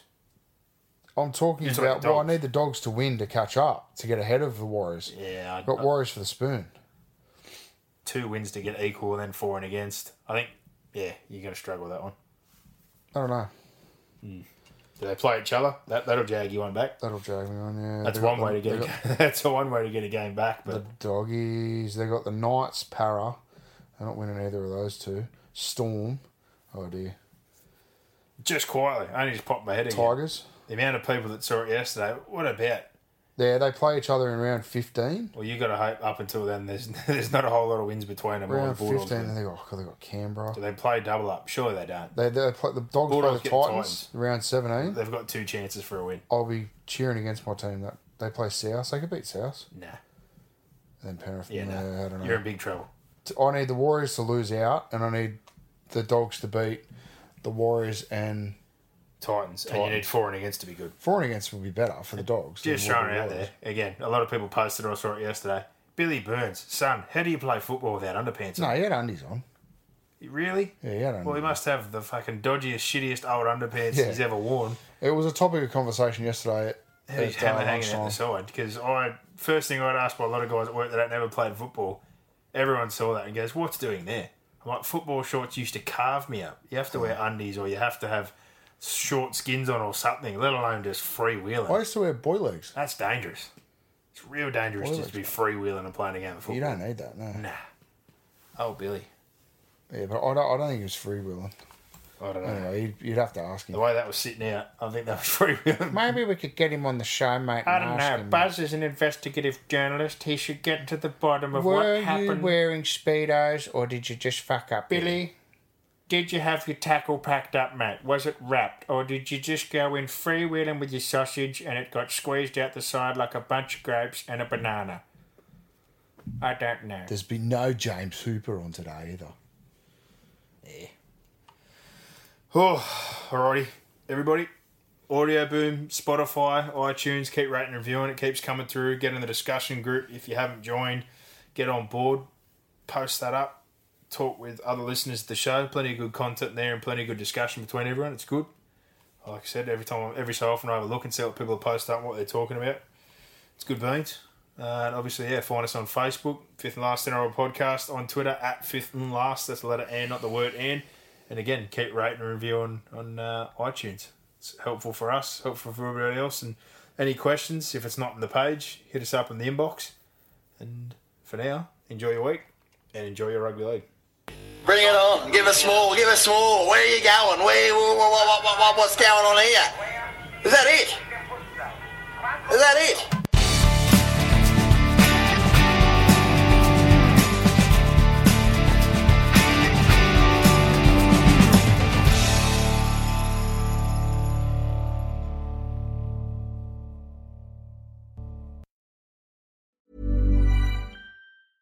Mom deserves the best, and there's no better place to shop for Mother's Day than Whole Foods Market. They're your destination for unbeatable savings, from premium gifts to show-stopping flowers and irresistible desserts. Start by saving 33% with Prime on all body care and candles. Then get a 15-stem bunch of tulips for just $9.99 each with Prime. Round out Mom's menu with festive rosé, irresistible berry chantilly cake, and more special treats. Come celebrate Mother's Day at Whole Foods Market.